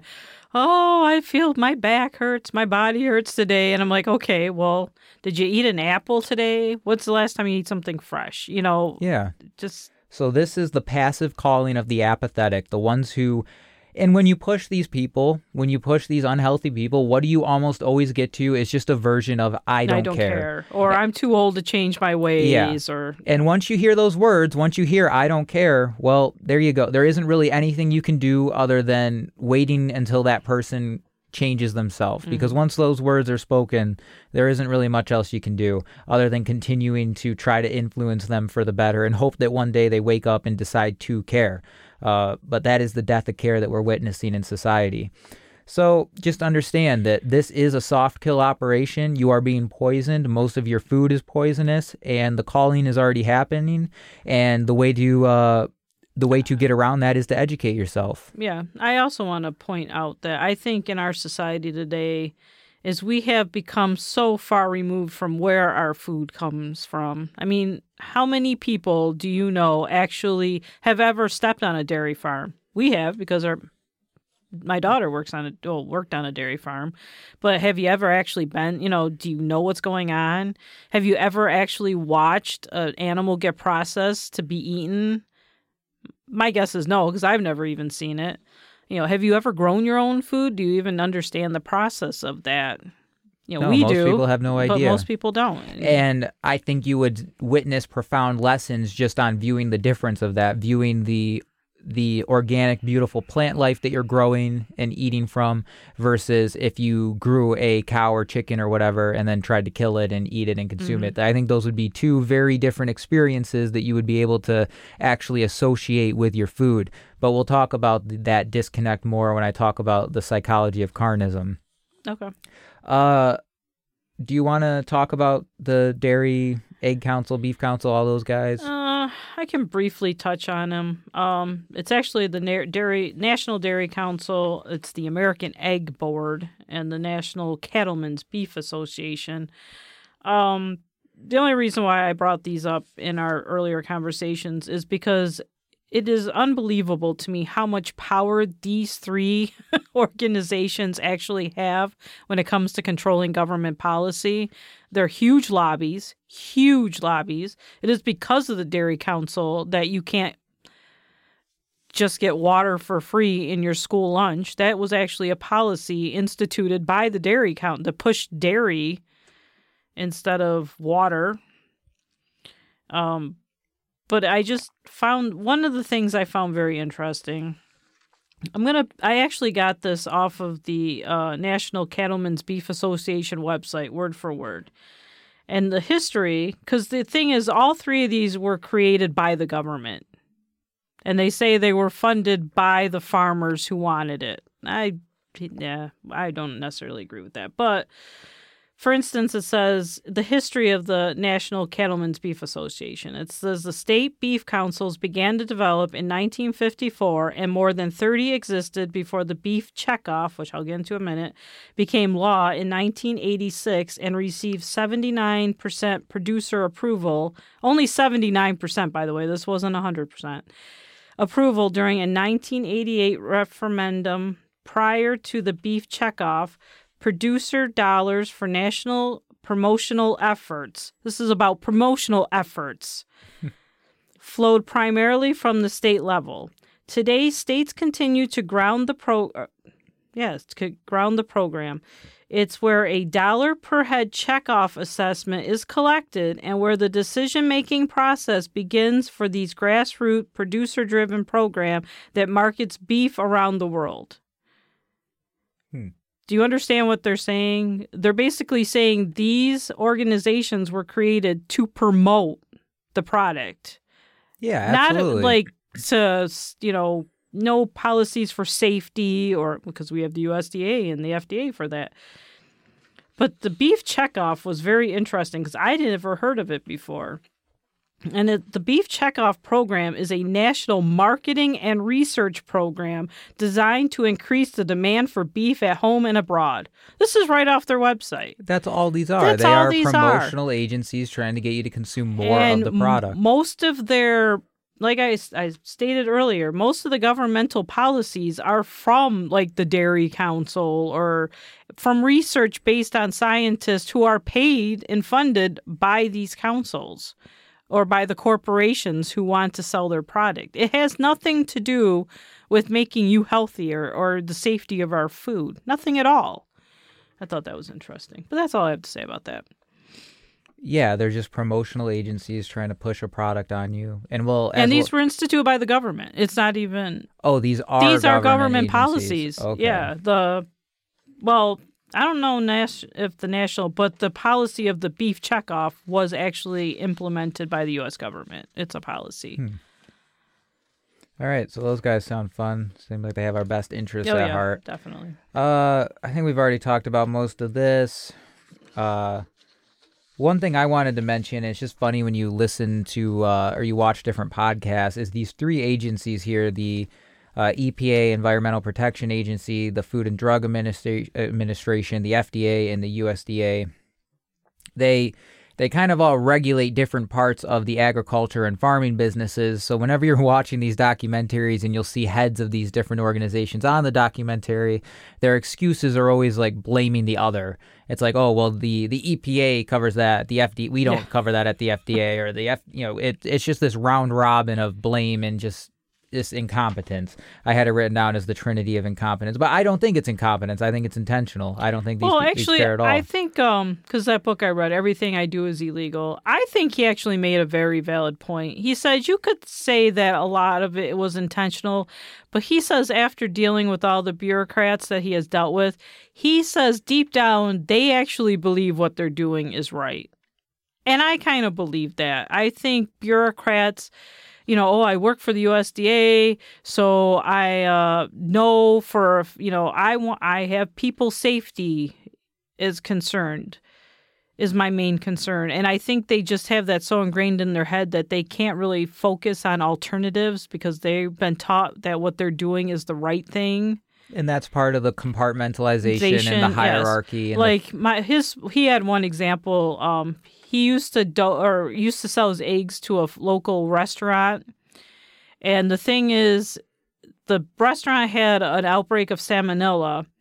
And uh, even the chef said he th- thought that the salmonella had come from something that was left on the counter overnight which is you know what's going to cause it. But the health department came in and they noticed one of his eggs had a small speck of dirt on him. And apparently, if an egg has a small speck of dirt, it can't be used. And so he got blamed for the salmonella poisoning because his egg had a little dirt on it. And they didn't even test the egg to see if it was the source of the salmonella. They just said it was a dirty egg, so that must be what caused the salmonella breakout. yeah, And, I, and uh, that's just the classic example of what happens. That's a that's a great book. I highly recommend that book. The uh, Everything I Want to Do is Illegal. He talks about a lot of good stuff in there of how they're not able to open air slaughter animals like they have forever. Yep. You know, they've when you, you now have to take it to an approved processing plant, and that pro- processing plant could be hundreds of miles away from your and farm. it's processing animals from For all, all over, around. So now all of a sudden, even if you had clean, healthy meat, it's now going and being stored and butchered around all this other meat that you have no idea how people are taking care of it. So I highly recommend that book. Uh, Everything I Want to Do is Illegal. Do you know that, the author's name? uh, Joel Selm starts with an S. I know his first name was Joel. Yeah, well, I'll have it linked yeah. in the in the It show was notes. it was a good read. Um, he also talks about like the the joke that is like the who what are the inspectors at these different uh butchers and things or you know these these fast uh animal uh you know you like you just have an expect inspector sitting at the end of this chicken line as chickens are being you know mass butchered past them and you know they're quote unquote inspecting Inspecting these all, things yeah. and they're just sitting there with like like it's just My favorite story was he was talking about chicken. Um, he was sell- if he sold chicken in Virginia, which is the state they're out of, he could sell it without it being USDA approved. But if he went like 30 miles into DC, in order to sell those chickens, they had to go through a whole routine to be inspected by the USDA. So, like, and his point was what 40 miles is going to contaminate my meat, you know, like what it, but here I have to do like hundreds of miles to get my meat pro or USDA certified. Where is the safety in that? There is no safety because they don't really care about your safety. But and that's where their main service service is monopolizing the food supply Yes. and making life Oh, as it's hard as definitely possible on a designed to farmer. support the big farm or big farm industry. There's no doubt about that. Yep, it just rigidly casts it. Uh, did you want to talk about the the big guys at all? You know, your PepsiCo's, your Monsanto's, Well, your did- Conagras. I did find a list of the 10 top food companies of 2022 by gross. Uh, how much yeah, because if you, I think some people understand this, but when you go to a grocery store, you will see all these different brands, you'll see all these different labels, you'll see all these different colors. But what'd you just say? Ten? Or well, it- this is the top 10. There are but, more, but yeah, these are the it is way more consolidated, Consolidated, than yep. you would think. because PepsiCo last year was the number one, which PepsiCo not only does Pepsi, but they do a lot of junk food. Uh, Tyson Foods was the second. Nestle was the third. And then there was a company JBS USA, which I had never heard of. No, I, But um, I counted because they had all their companies on there who fall under them, and there's actually like 66 meat companies. And I found it interesting because some of them were organic meat companies. I don't know. I thought that was interesting. well, it's the same with Tyson. Tyson is in all sorts of different. Yeah, meat. but they primarily deal with chicken. But yeah, uh, Kraft Heinz was five. Six is General Mills. Seven was Anheuser Busch, which I thought that was interesting. Uh, eight was Smithfield Far or Foods, which is another big meat. Um, nine was Coca Cola. So Pepsi and Coca Cola are in the top ten grossing. I thought that was interesting. And then Cargill was number ten, which Cargill is an interesting one because not only do they deal with food, Cargill's like Monsanto. They deal with agriculture, industri- industrial products, personal care products, pharmaceutical products. So that's you know. Yeah, thought I, wasn't uh, familiar with Monsanto, but I highly recommend going down the Monsanto Oh, rabbit yeah, hole. I know people are go down that one hole. alone. Um, they were the uh, producers of Agent Orange, the defoliant in Vietnam, Yep. uh, and uh, what was this BST additive in milk, and you know it's just this idea that the the people who made A- Agent Orange are making your food Yep. or, ma- or growing your crops. It that's absolutely crazy, and uh, we should really question that. So, uh, why are we being made sick? It it's it's the simple answers of the of the typical control mechanisms of depopulation, of infertility. They don't want you to have kids. They want you to be sterile. They want your hormones messed up. They want you docile. They want you foggy in the head. They want you confused. And there's also the element is they have to fuel the medical industry because the medical industry is all about taking care of you, you know. Yep, everything we're talking about today will set you up for that Yep. life of being in the medical, Medical. system where you will just be a cash cow just Mm-hmm. a and most as we've talked about most of the chronic diseases are going to be things you suffer with for a long time and that's why like diabetes what do we like 400 billion dollars it's because of those products and those uh those treatments that they can just just charge you up with and it's uh it's absolutely horrible because you just you uh you think you're a victim of the disease but you're a victim of this complex that is profiting off you. So again uh you got to understand that your food choice it it you have a choice and it is profoundly impactful on your health. You are not just a victim. You do not need to just instantly fall into the trap of the medical industrial complex.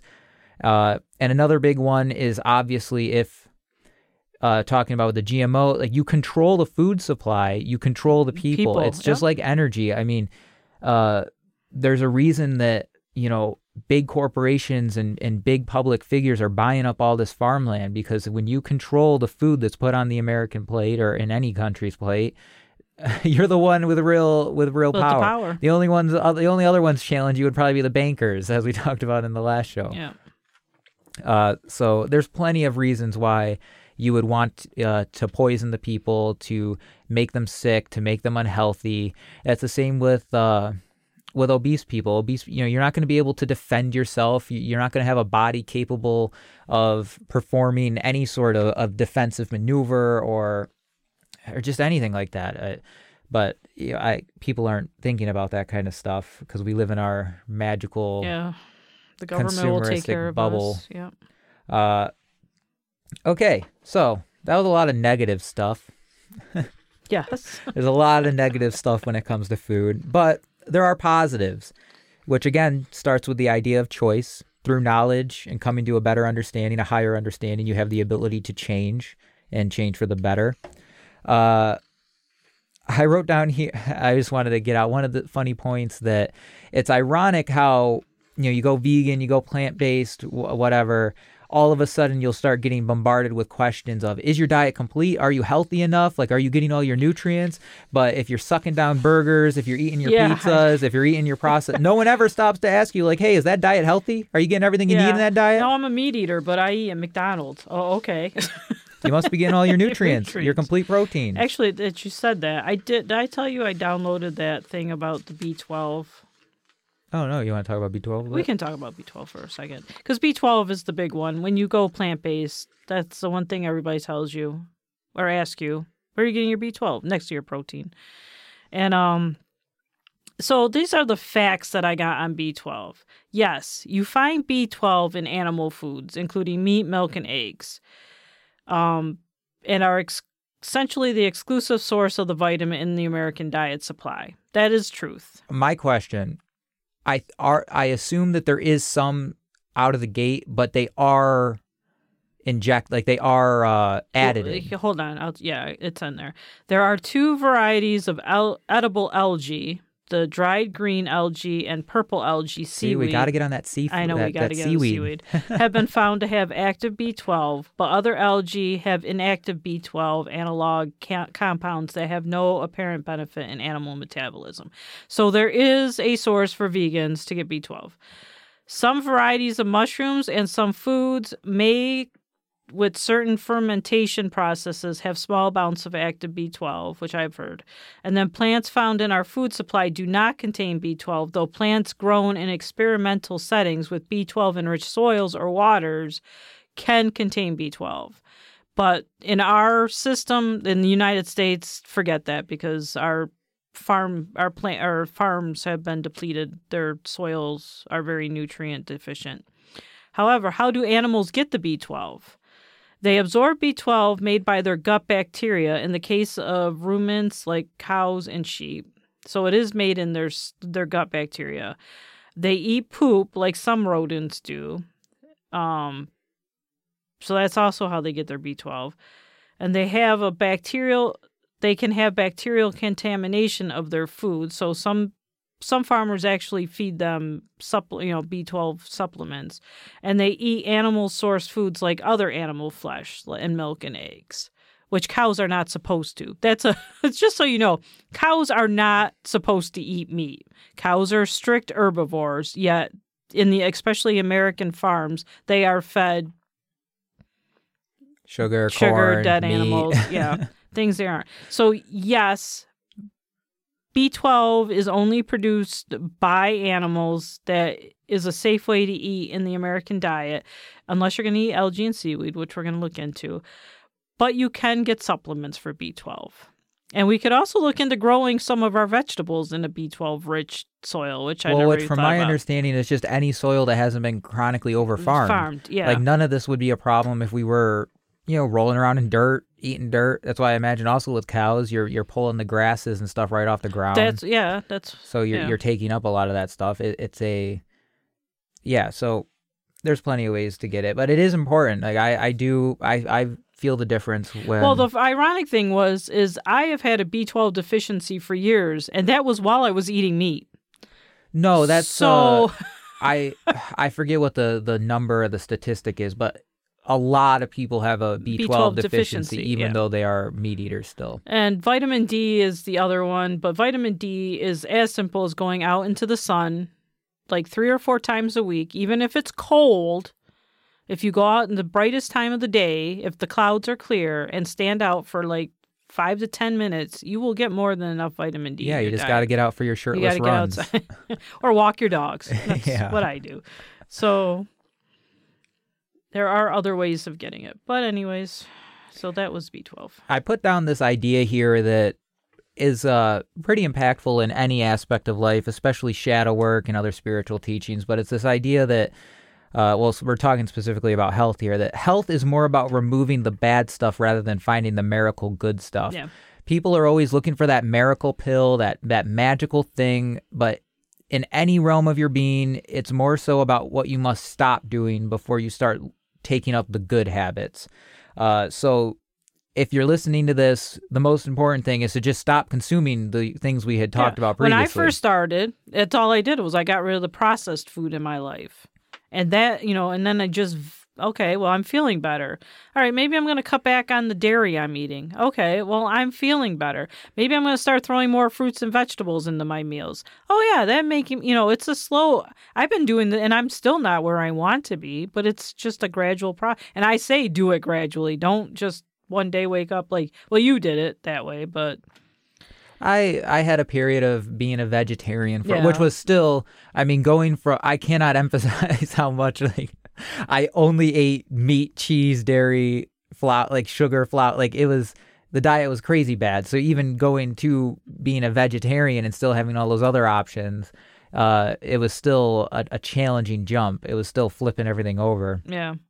Uh, I like the general rule.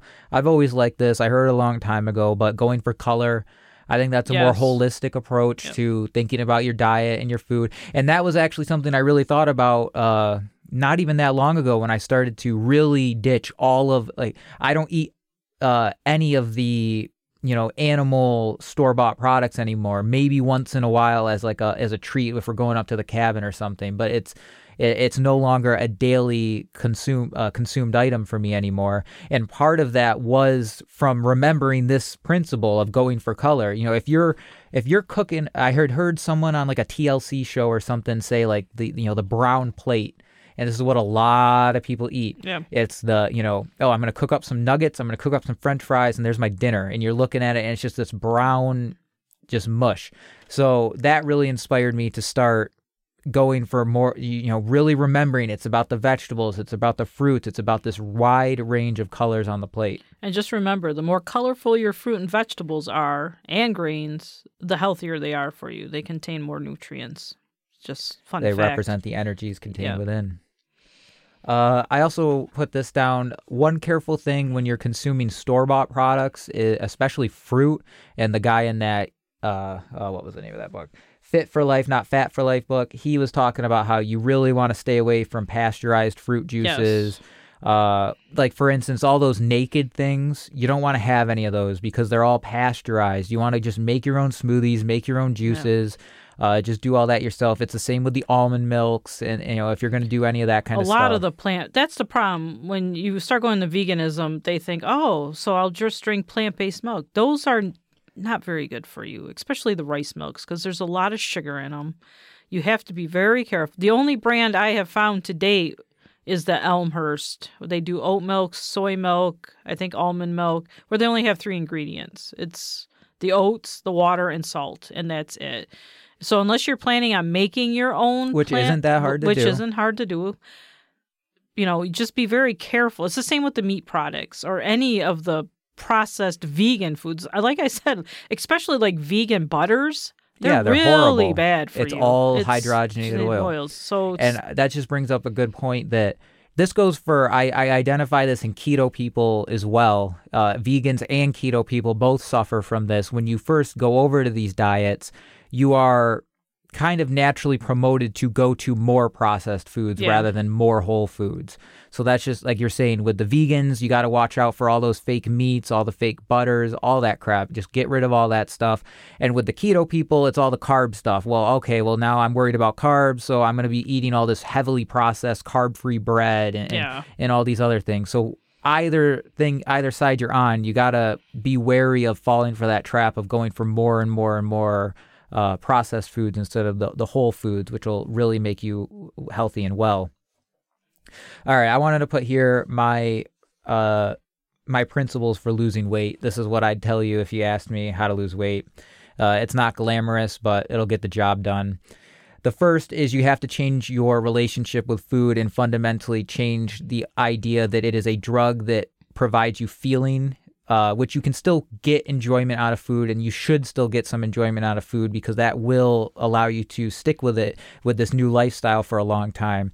But you cannot have it to where you're only worried about how it'll make you feel. It's only a, a drug and an addict relationship. You you have to transmute that.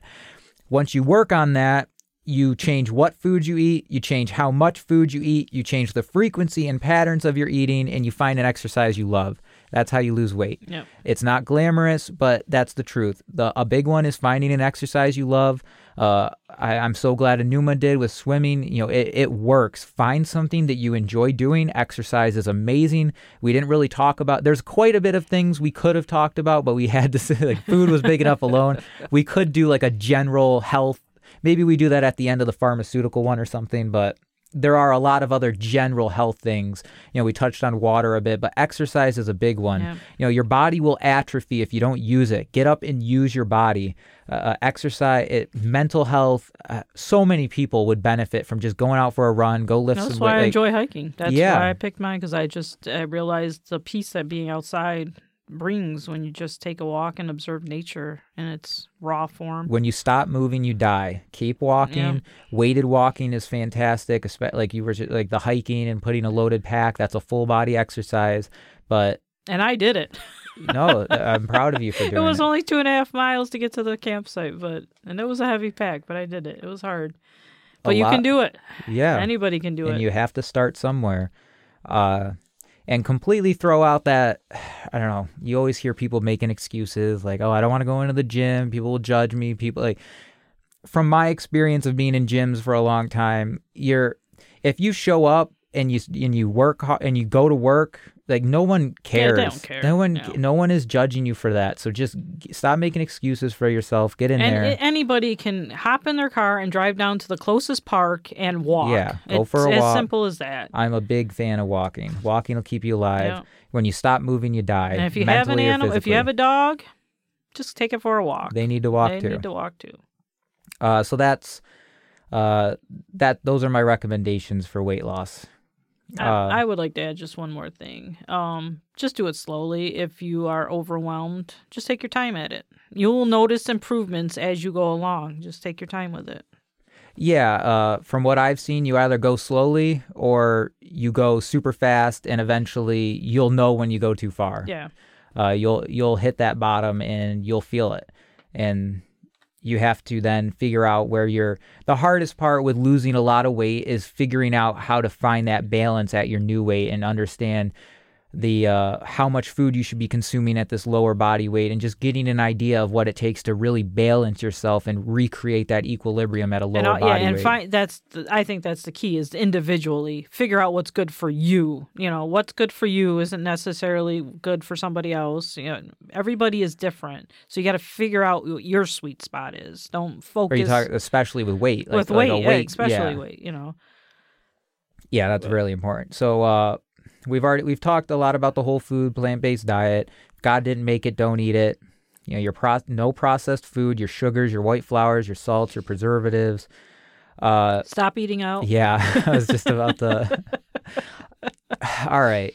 Although when we like we went to Philadelphia a couple weeks ago, and I do not eat out at all.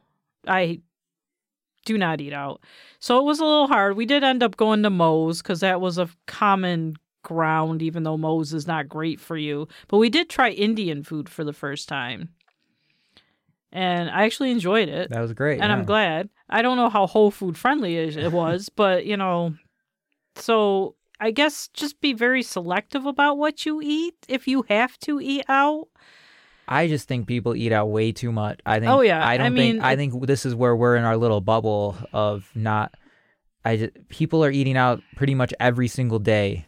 Like li- actually, almost every no, single I, day. We used to be we used to eat out a lot. Yeah, and, and, you know, at maybe eating out at a sit-down restaurant one to two times a week. Uh, people are eating out a lot. I can't even stand sitting in a. uh, It's horrible. sitting What in a is restaurant. one thing about that experience you enjoy? I, I You're getting don't- food that you have no control over. Yep. You know, these chefs, they want you to enjoy the food. So, what do you think they're going to fill this food with? A lot of salt, sugars, fats, lard. like- MSG. they, they, they, they want you to have a good experience there. They want you to enjoy the food. So, obviously, And I'm not saying all chefs are like there are some very health conscious chefs, but you're going to pay a lot of money for that food. Yeah, there And- are and there are health restaurants, restaurants, but, but, people aren't going to a restaurant like that. They're going to a regular restaurant and then trying to delude themselves into saying, "I'm trying to pick the healthiest thing on the menu here." Where in reality, you should have just stayed home and cooked yourself a yeah. meal. No, I agree. Because when you're cook and learning how to cook, I, we haven't talked about like you need to learn how to cook for yourself. Uh, most people, especially young people my age, they don't know how to cook. Yeah. You know, I went out to a a friend's uh, apartment not that long ago, and you can just see it. Like they have no idea how to cook, so that's why the processed foods are completely relied on because Mhm. there's just no ability to to do that cooking process And it's to not bring hard. things If together. you can boil water for your mac and cheese, you can boil water for the rice. It's the same concept, folks. Same concept. Uh, the next one involves your own food. You know, raise if you're going to eat meat, raise your own meat. Kill it yourself. Take responsibility. Yeah, start a garden. That I, that's been a great experience for us. And Mm-hmm. like you were talking about earlier, with that connection to the food, and you're watching these crazy plants do crazy things and and climb up and root themselves up onto high trellises, and just watching these almost alien-like life forms in the way they operate. It's it's absolutely fascinating to witness. Just as I'm sure it would be to have your own livestock and go through that experience. So take responsibility of your food in general, plants or animals, and you'll be you'll be far better off in terms of of, of health. Like you- Yes. you're And you'll also notice, like this is my big thing, is I love growing my own lettuce. I love salads. But I've gotten to the point where I've so spoiled with my own lettuces, I can't stand store bought lettuce anymore. Even like the or yeah, even the organic stuff. It's no, organic produce is never gonna compare to your garden no, produce. I, and we really need to get the lettuce going again because I really enjoy, and it's healthier for you too because it's not processed in any way. We cut it right off the It's plant. not and sprayed. You know, like if it's- there's yeah. nothing sprayed on it, you know what the hasn't journey been of its washed life or is. Yeah. We didn't even talk about irradiation. of- No, we uh, didn't. Of uh, produce, how when you sell produce in any supermarket in the United States, it has to go through an irradiation process, which kills the nutrients. As it's it's like getting radiation. You're you know when you're getting radiation for cancer, it's the same concept, except they don't inject it; they just pass it through. But Yeah. it's not very. I also uh more of my own. I've heard other people talk about it, but I know people think this is crazy. I don't. You don't use a microwave. yeah, I know. I, I, I don't. I, I've gotten I've heard I've heard things like if you microwave water, let it cool, and then try to grow a seed with it, it won't grow. I've heard interesting things. I kind of want to do that as my own experiment. I just I stopped using the microwave a long time ago, and I have no regrets. And I don't really when you when you really do get to Whole Foods, you'll find that what do you even really need the microwave? because you're cooking. Yeah, the only thing would be like heating it up, but you can do that on the stove. You, can, you there's other ways of doing it. So if you can just avoid the microwave entirely, do it. Uh, and like I said, that's mostly going to be associated with your processed, preserved foods that are just your quick fixes. And if you are going to go out and purchase things, do you want to you, you want to talk about this? Because you have a little more experience with the the Amish stores. Yeah, I you the grocery stores. Well, like all things, some grocery stores are better than others. But I think, um, and then it goes to going to the local food supply if you want to go down that rabbit hole. Um, Amish stores tend to have uh, more localized produce, or not necessarily produce, but like rices and that's where I actually get a lot of my rices from the Amish store in Warsaw because they actually sell red rice, which you can't find anywhere else. And they also have a lot of other locally produced. While we're talking rice, I really like was it the wild rice, the black rice? Yeah. that stuff's really good. Yeah. Um, farmers markets are another one because then you're not only supporting your local food supply, but you're getting much better produce because it's been grown and hopefully they haven't used the pesticides and herbicides. Some do, I'm sure, but uh, roadside foods. We get a. I, I know that that's not very common throughout the United States, but where we live in particular, during especially the summer, there's all kinds of roadside food stands. People and if just you're growing, trying to get the cheapest stuff, yes, the cheapest I mean, produce. you're talking like a quarter for a zucchini. You know, you can't go wrong with that stuff. Um, there was one other I was thinking of the other day, and I forgot to write it down. Maybe it'll come to me. But so try to shop more locally, like the places you wouldn't normally think to shop. Go and try them. you know, like the especially farmers markets. I'm a big promoter of them. We need to go more often. We don't go as much as because the closest one is kind of far. No, we need to go more. But- and what you're speaking to is also something we didn't really touch upon, but that's the globalization of the food supply. Yes. This idea of shipping produce and animal products and just all of it, just all around the world, just rather than eating locally, eating seasonally. Uh, like if you eat fruits or vegetables that are seasonal, there's uh, a much higher chance that it will be a locally sourced product rather than being exported in. And ideally, we would live in a world where you are eating much more locally, you are exchanging locally, and you're not you're not having to outsource and export and or import and bring in all these these Yeah, and if you're in away. that, you know, they, there's all kinds of pluses to that. You're supporting your local economy, and on top of it, you're helping the environment if you're going down that route. I mean, there's all kinds of pluses But a big it. problem with that is that, like we're talking about with the government policies and the current stranglehold on farmers, uh, I I forgot to bring up like my my little farm uh, thought I had where I was walking by the local town garden and it triggered me because there wasn't a single vegetable yeah, in there. It was were all flowers Yeah. and then I look across, uh, look across from this little garden, and there's this pretty sizable farm field. And obviously, what is it just full of? It's just full of corn. And as we talked about, you know, farmers are mainly just growing corn, which is then not used locally. It's just shipped off to these big corporations to be fed to cows to use God knows what with.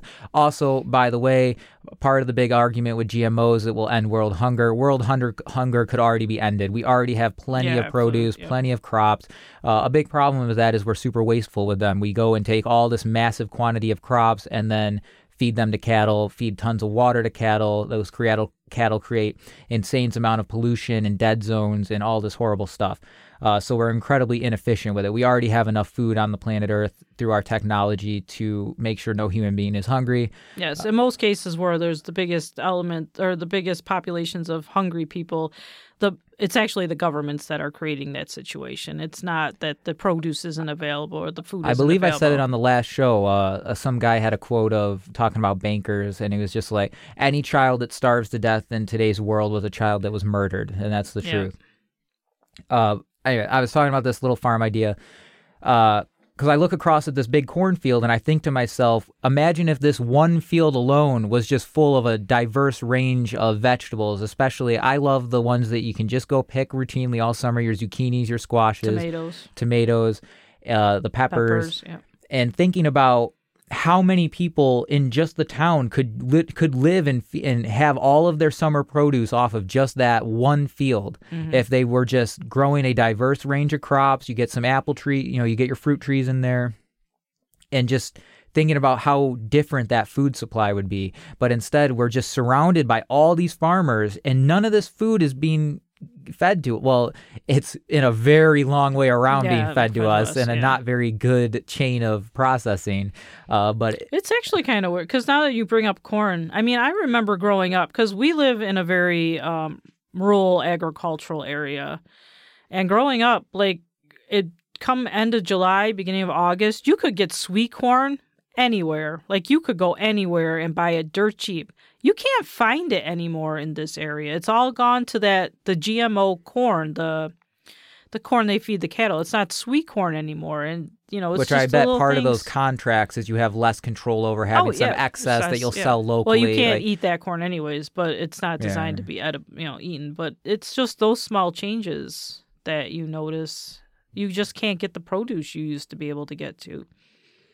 Yeah, I just I it I just look at all these farms and just think about all this food that could just be Yep. fed to local people. And there's a lot around and here. Yeah. It's uh, crazy to think about where all of that's going and all that energy is going. All right, so we've talked about all the uh, the physical aspects. I want to wrap up with just some spiritual stuff, some more holi- you know, truly holistic views of food. Uh, and some of them are just uh, around just little observations I've I and other people have made. Uh, one of them is looking at animals in the wild and you do not see an age difference nearly as much as you do with human beings. And this is where I just challenge this idea that disease is just inevitable, that with aging just comes all with because people assume that with aging, well, I'm going to just get foggy in the head. I'm going to just be tired all the time. I'm going to just be sick. Like people really actually think that. And I just challenge that idea of that being a natural thing. I, I I think you can live a long, happy life without any of these medications, without any of these diseases. You just you have to put a little effort in. You have to educate yourself. So that's an interesting observation to look out into nature. And another one I have is I get tired with all these appeal to nature uh, arguments that every single person makes all the time for for veganism or for carniv- carnivorism or for keto or like any of this stuff. The back in the day it was paleo.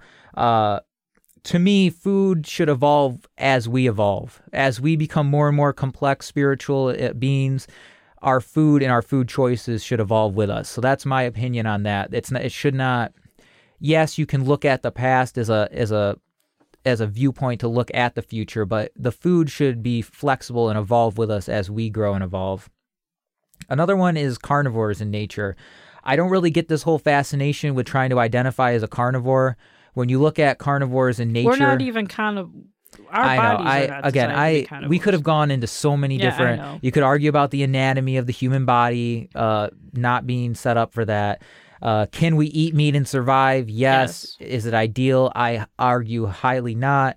Uh, which is why you know, in a time of survival, and uh, this was an interesting point in the Proteinaholic book. We we are at a point in humanity where chronic disease is killing more is more of a threat to our lives in America anyways than what were all the like like the pathogens and disease or malnutrition in the past. So in the past you actually did have a risk of just starving to death or dying of infectious disease. Those are much much less likely nowadays and nowadays our biggest killers are actually just obesity and chronic disease. Yeah.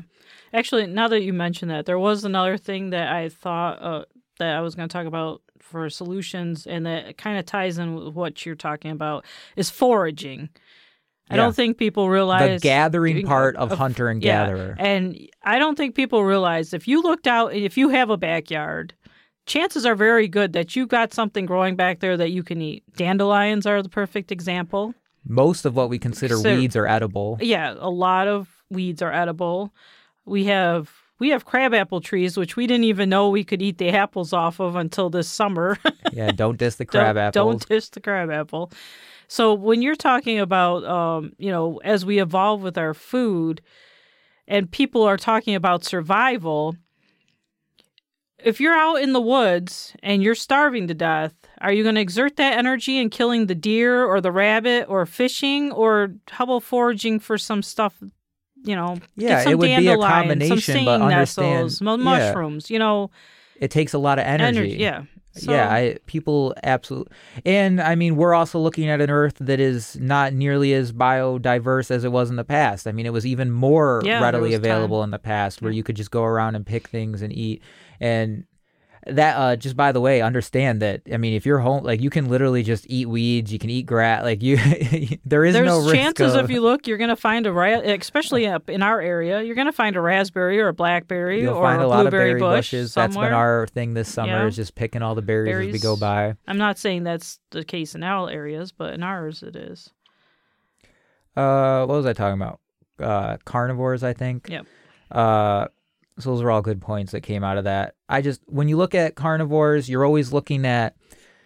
There always seem to be well. There's one thing of they're always they they never seem to be satiated. They're constantly kind of prowling around. They're constantly kind of moving, roaming. They, you know, they're looking for that next meal uh, because they understand that it's very energy intensive and it's and it's another thing with carnivores. And this is just a gripe I have with the people who exert their their desire to eat meat is that you know when when you watch animal footage of like a lion or, you know any carnivore going after a prey animal they are usually risking their lives to get that that prey animal Yeah. like if when a pride of lions is going and trying to to get a bison or you know they No, it wouldn't be a bison. yeah i know I, I know i messed that up There's no bison in I Africa. I know. was brought it up.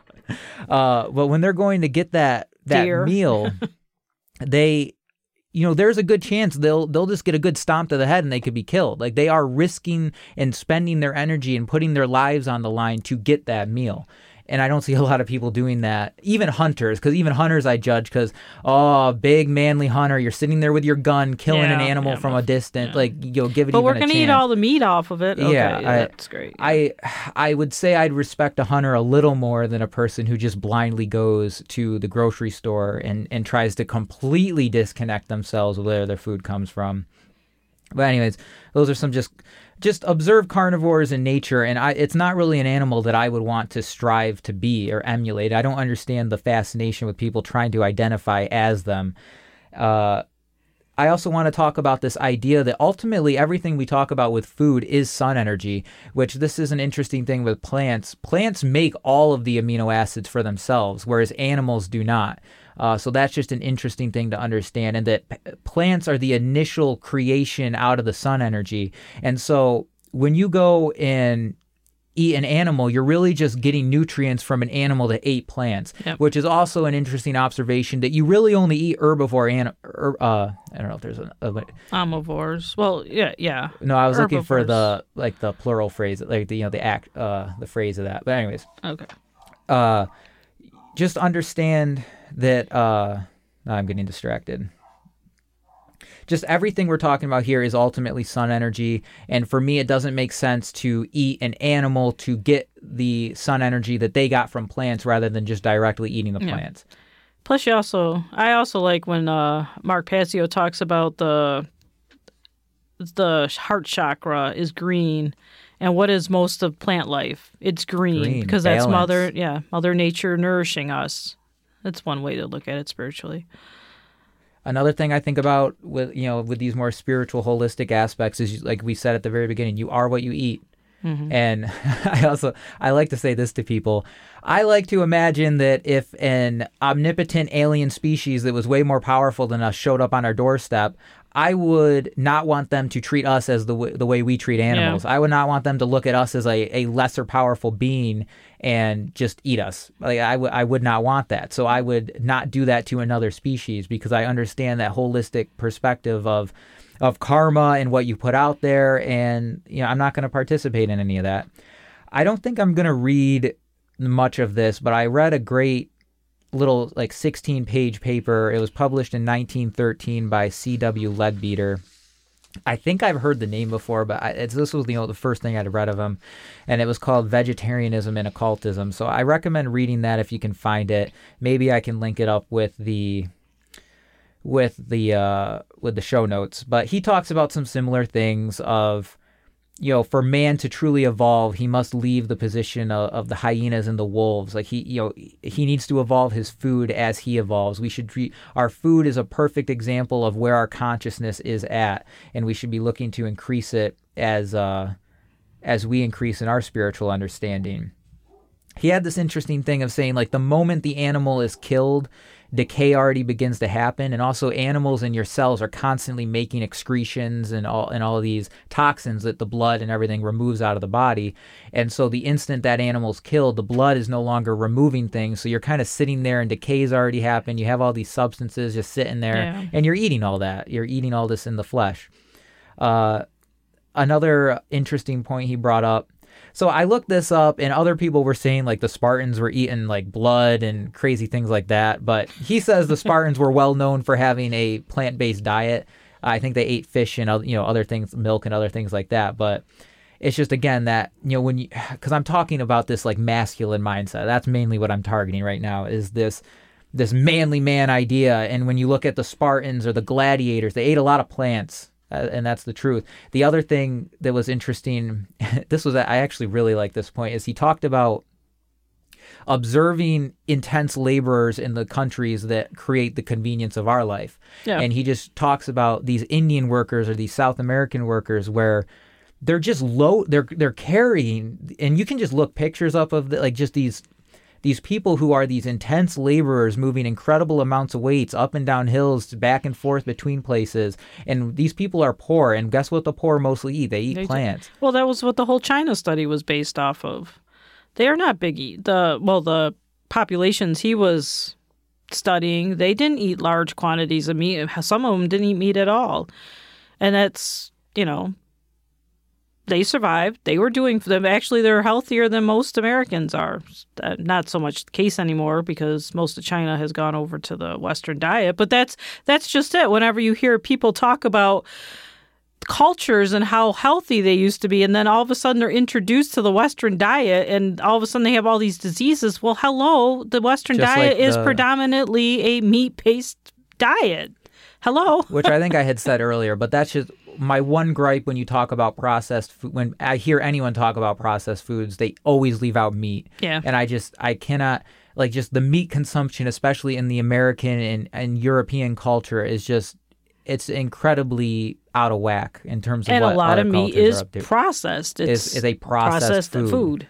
Yeah, I just So- that's just one thing that bugs me is they usually leave that out. Uh yeah, so I think that's pretty much everything here. Uh I kind of read it a little quickly, so I, I highly recommend checking this one out. You know, he talks about the idea of the multiple bodies. You know, we we don't have just the physical body, we have the emotional astral body, we have the mental body, and what we do to our physical body affects our other bodies, obviously. And it uh I just and that's part of why uh I wish I had gotten that that uh animal clock thing of just talking about how many you know they had the thing when you're on the website and it's like how many animals have been killed since you've been on this site and stuff like that. And you really just have to sit back and understand how crazy of a bloodletting ritual that is. I mean and he talks he was talking about uh, chicago a lot which i guess around you know the early 1900s chicago must have been a big center of slaughterhouses. It was yeah. And he just talks about people being able to go there and just feel the energy of it just just feel what all this death it just just leaves into the air. Just it's horrible stuff eh, that and we don't even see it. We don't see it or associate with it at all. Uh, because he also talks about how ultimately animals are like our low we are all of the divine. We are all here as sentient beings and animals you can just perceive as our lower brothers and that's not for us to exploit. They are for they, we are there to work with them. We should be wardens of this planet. We should not be exploiting and ruining the mother earth in every possible way that we can. And industrial agriculture plant and animal is a big way in which yep. we destroy the mother earth. Yep I also really liked this. Whatsoever a man does through another, he does himself. yes. Really internalize that. When you go, because most people would say, well, I don't want to be a butcher. I would never want my son. He talks about the mothers who, like a mother would never want her son to be a butcher because he would, she would understand how horrible being in that slaughterhouse would be, how, how much PTSD and how much, like, it literally a case for breeding psychopathy by working in these places and these horrible working conditions. And that mother wouldn't want her son to do it, but she'll ask another son to do it, mm-hmm. and and just the the contradiction of that. So Well, it's your sister worked on the dairy farm, and I know it was just a dairy farm, but the stuff she saw, just working at a dairy farm, it's crazy. You know, she was exposed to a lot of death because, I mean, sure, death is a part of life, but a lot of it wasn't necessarily necessary. Like, you know, because you pen up these poor cows. And of course, we're all taught that cows were bred to be docile like they are and that we need to take care of them, which is fine, but you don't need to abuse them if that's the case. It doesn't. I heard an interesting story of uh, in this next thing I'm about to talk about as we wrap up here. That uh, there was a cow that had, gave birth to twins, but they only, you know, because when a cow gives birth after it's been inseminated, they instantly take the the cow yeah, away. the cow, they separate them. Yeah. and the cow so they took the one away because i guess that was the only one they had seen but this cow kept coming back and wasn't being milked because there just was you know it wasn't producing how they expected to and then they found out that it had another calf hidden in the back of the farm in by the woods and over by the area because it so the cow was demonstrating that it understood that its children was going to be ripped away from it because this was the fourth or fifth time it had been inseminated. Mm-hmm. So it hid this child away away from the farmers to try and to try To to, keep connected yeah. because cows are connected to their calves even though we rip them away from them. Yeah. All right. Uh, we got to wrap this up. The I'm losing my voice. uh, this was absolutely amazing. I watched it on Mark Passio's Arc. If you can find it, I highly recommend you watch it. It was an hour long. I think this is a presentation. Uh, I think her name is Melanie Joy, and it's called Carnism: The Psychology of Eating Meat. This was absolutely incredible. And one of the things I liked about it so much is that when we talk about this word carnism, you could actually just replace it with authority or government and it would directly apply. Mm-hmm. So she talks about the basic things like, you know, like the animal, the human animal connection, you know, how that idea of how it's perfectly okay for us to have uh, meatballs on the plate and that's totally fine. But then if the person tells you, "Oh, that those meatballs are made with golden retriever," like all of a sudden that You're is not gonna eat yeah, them. like so that that gap. She calls it a gap in our perception, and what that gap in our perception does is it strips away our choice, and you just have you know that's something that a lot of people are aware of is that gap of why we choose oh this animal is okay to eat this animal is not okay to eat and that's just a complete severing of any conscious connection between the meat on the plate and the animal it comes from and this is how you create a, a guilt free meat consumption. It, it only comes out of a gap in consciousness of not understanding that connection. I need you to talk so I I'm trying to read my notes. I'm trying to read my notes. Okay, well, I, since we're coming to the end, I did want to make a point that yes, we did focus a lot on whole food, plant based, and veganism. But if you're a meat eater and you're still with us, congratulations. But I would like to tell you that's fine. If you need to eat meat, eat it. But just be very selective about what you're eating, especially dairy products like proce- or pasteurized milk, very bad for you. A lot of butters, not very good for you. You have to read the ingredients, know where your food is coming from. That's always a big important source. And just be more selective.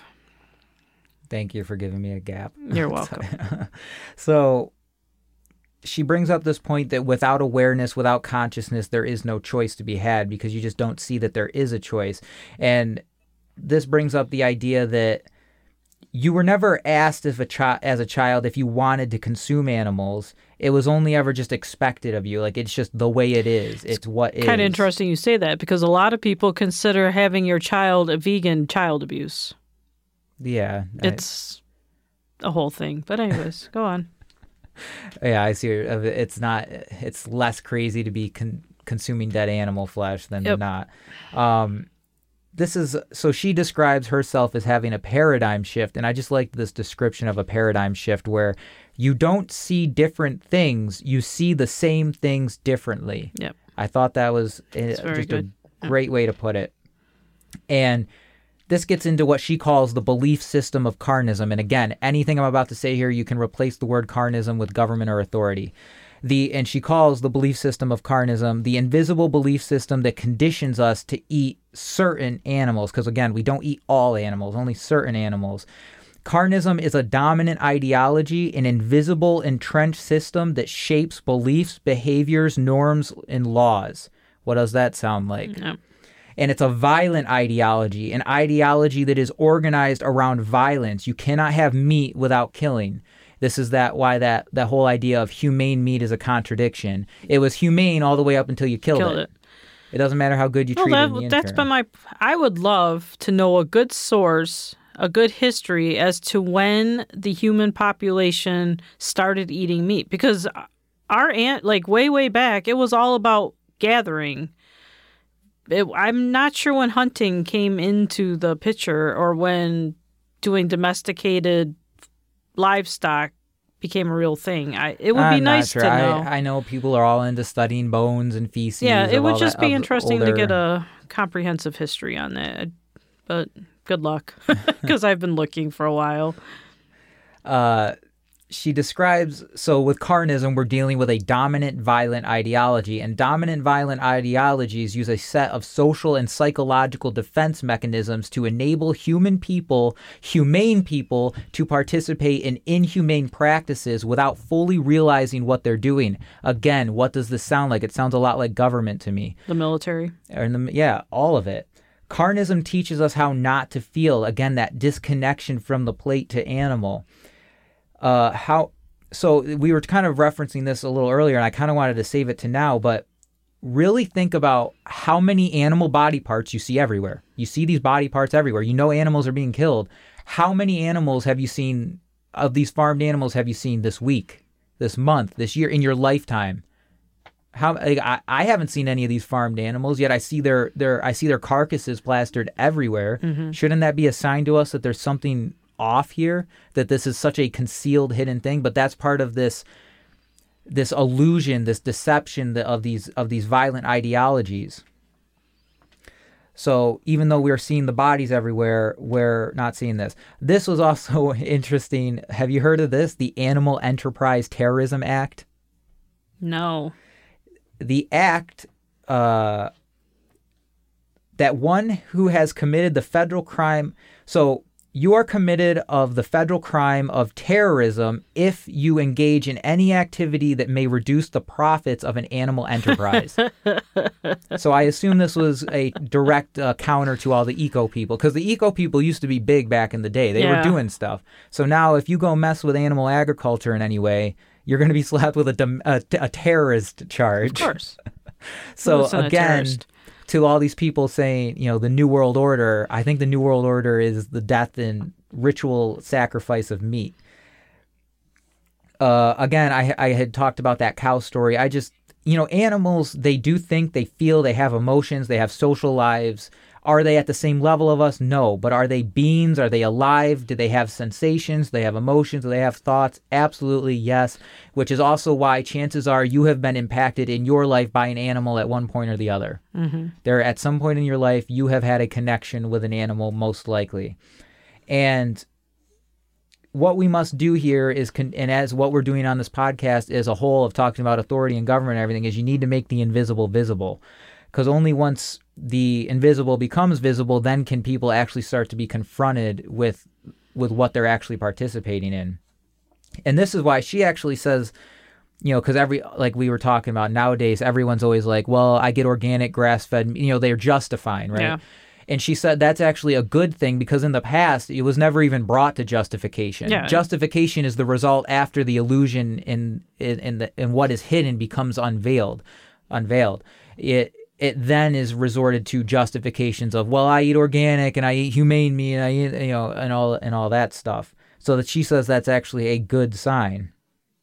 And I talked about this in the, in my taxation video, but another another part of this is, like we talked about is the government subsidies. A lot of these animal agriculture businesses would not exist No, the way they are. most of them would not and exist. from my understanding, it's one of the craziest uh, private places that government money gets put, that our tax money goes to. Mm-hmm. And so, again, taxation will take someone who holds a certain belief and will do something with that tax money that goes against a person's belief because well the government can do something with your money that you would not support yourself uh, and uh, we're all victims of this invisible ideology of carnism like we were talking about the factory workers who work in these horrible not only just seeing all the death but the actual literal working conditions are often uh, the meat packing industry and those those slaughterhouses are viewed as some of the absolute worst places to work and most of the people working there are people who don't have other options Yeah, they're most of them are illegal aliens in this Yeah. country. Yep.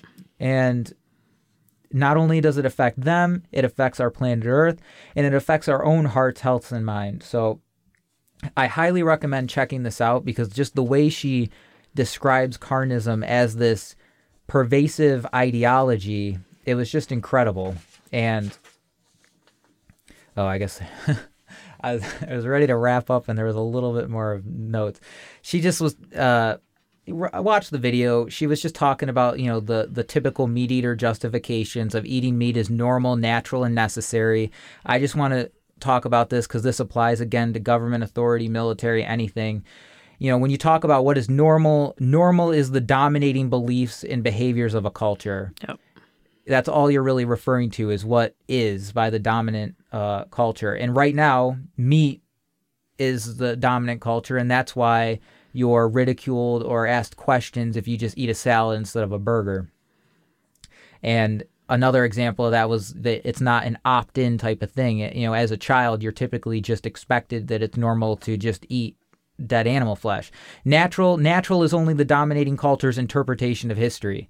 It's just whatever they want to rewrite it as and whatever they want to identify it as. So we're not going to refer to all of human history, but we're only going to refer to carnistic history, or we're not going to refer to all of human history. We're only going to refer to history of humanity that has government involved in it, like that kind of stuff. You're only looking at a small section.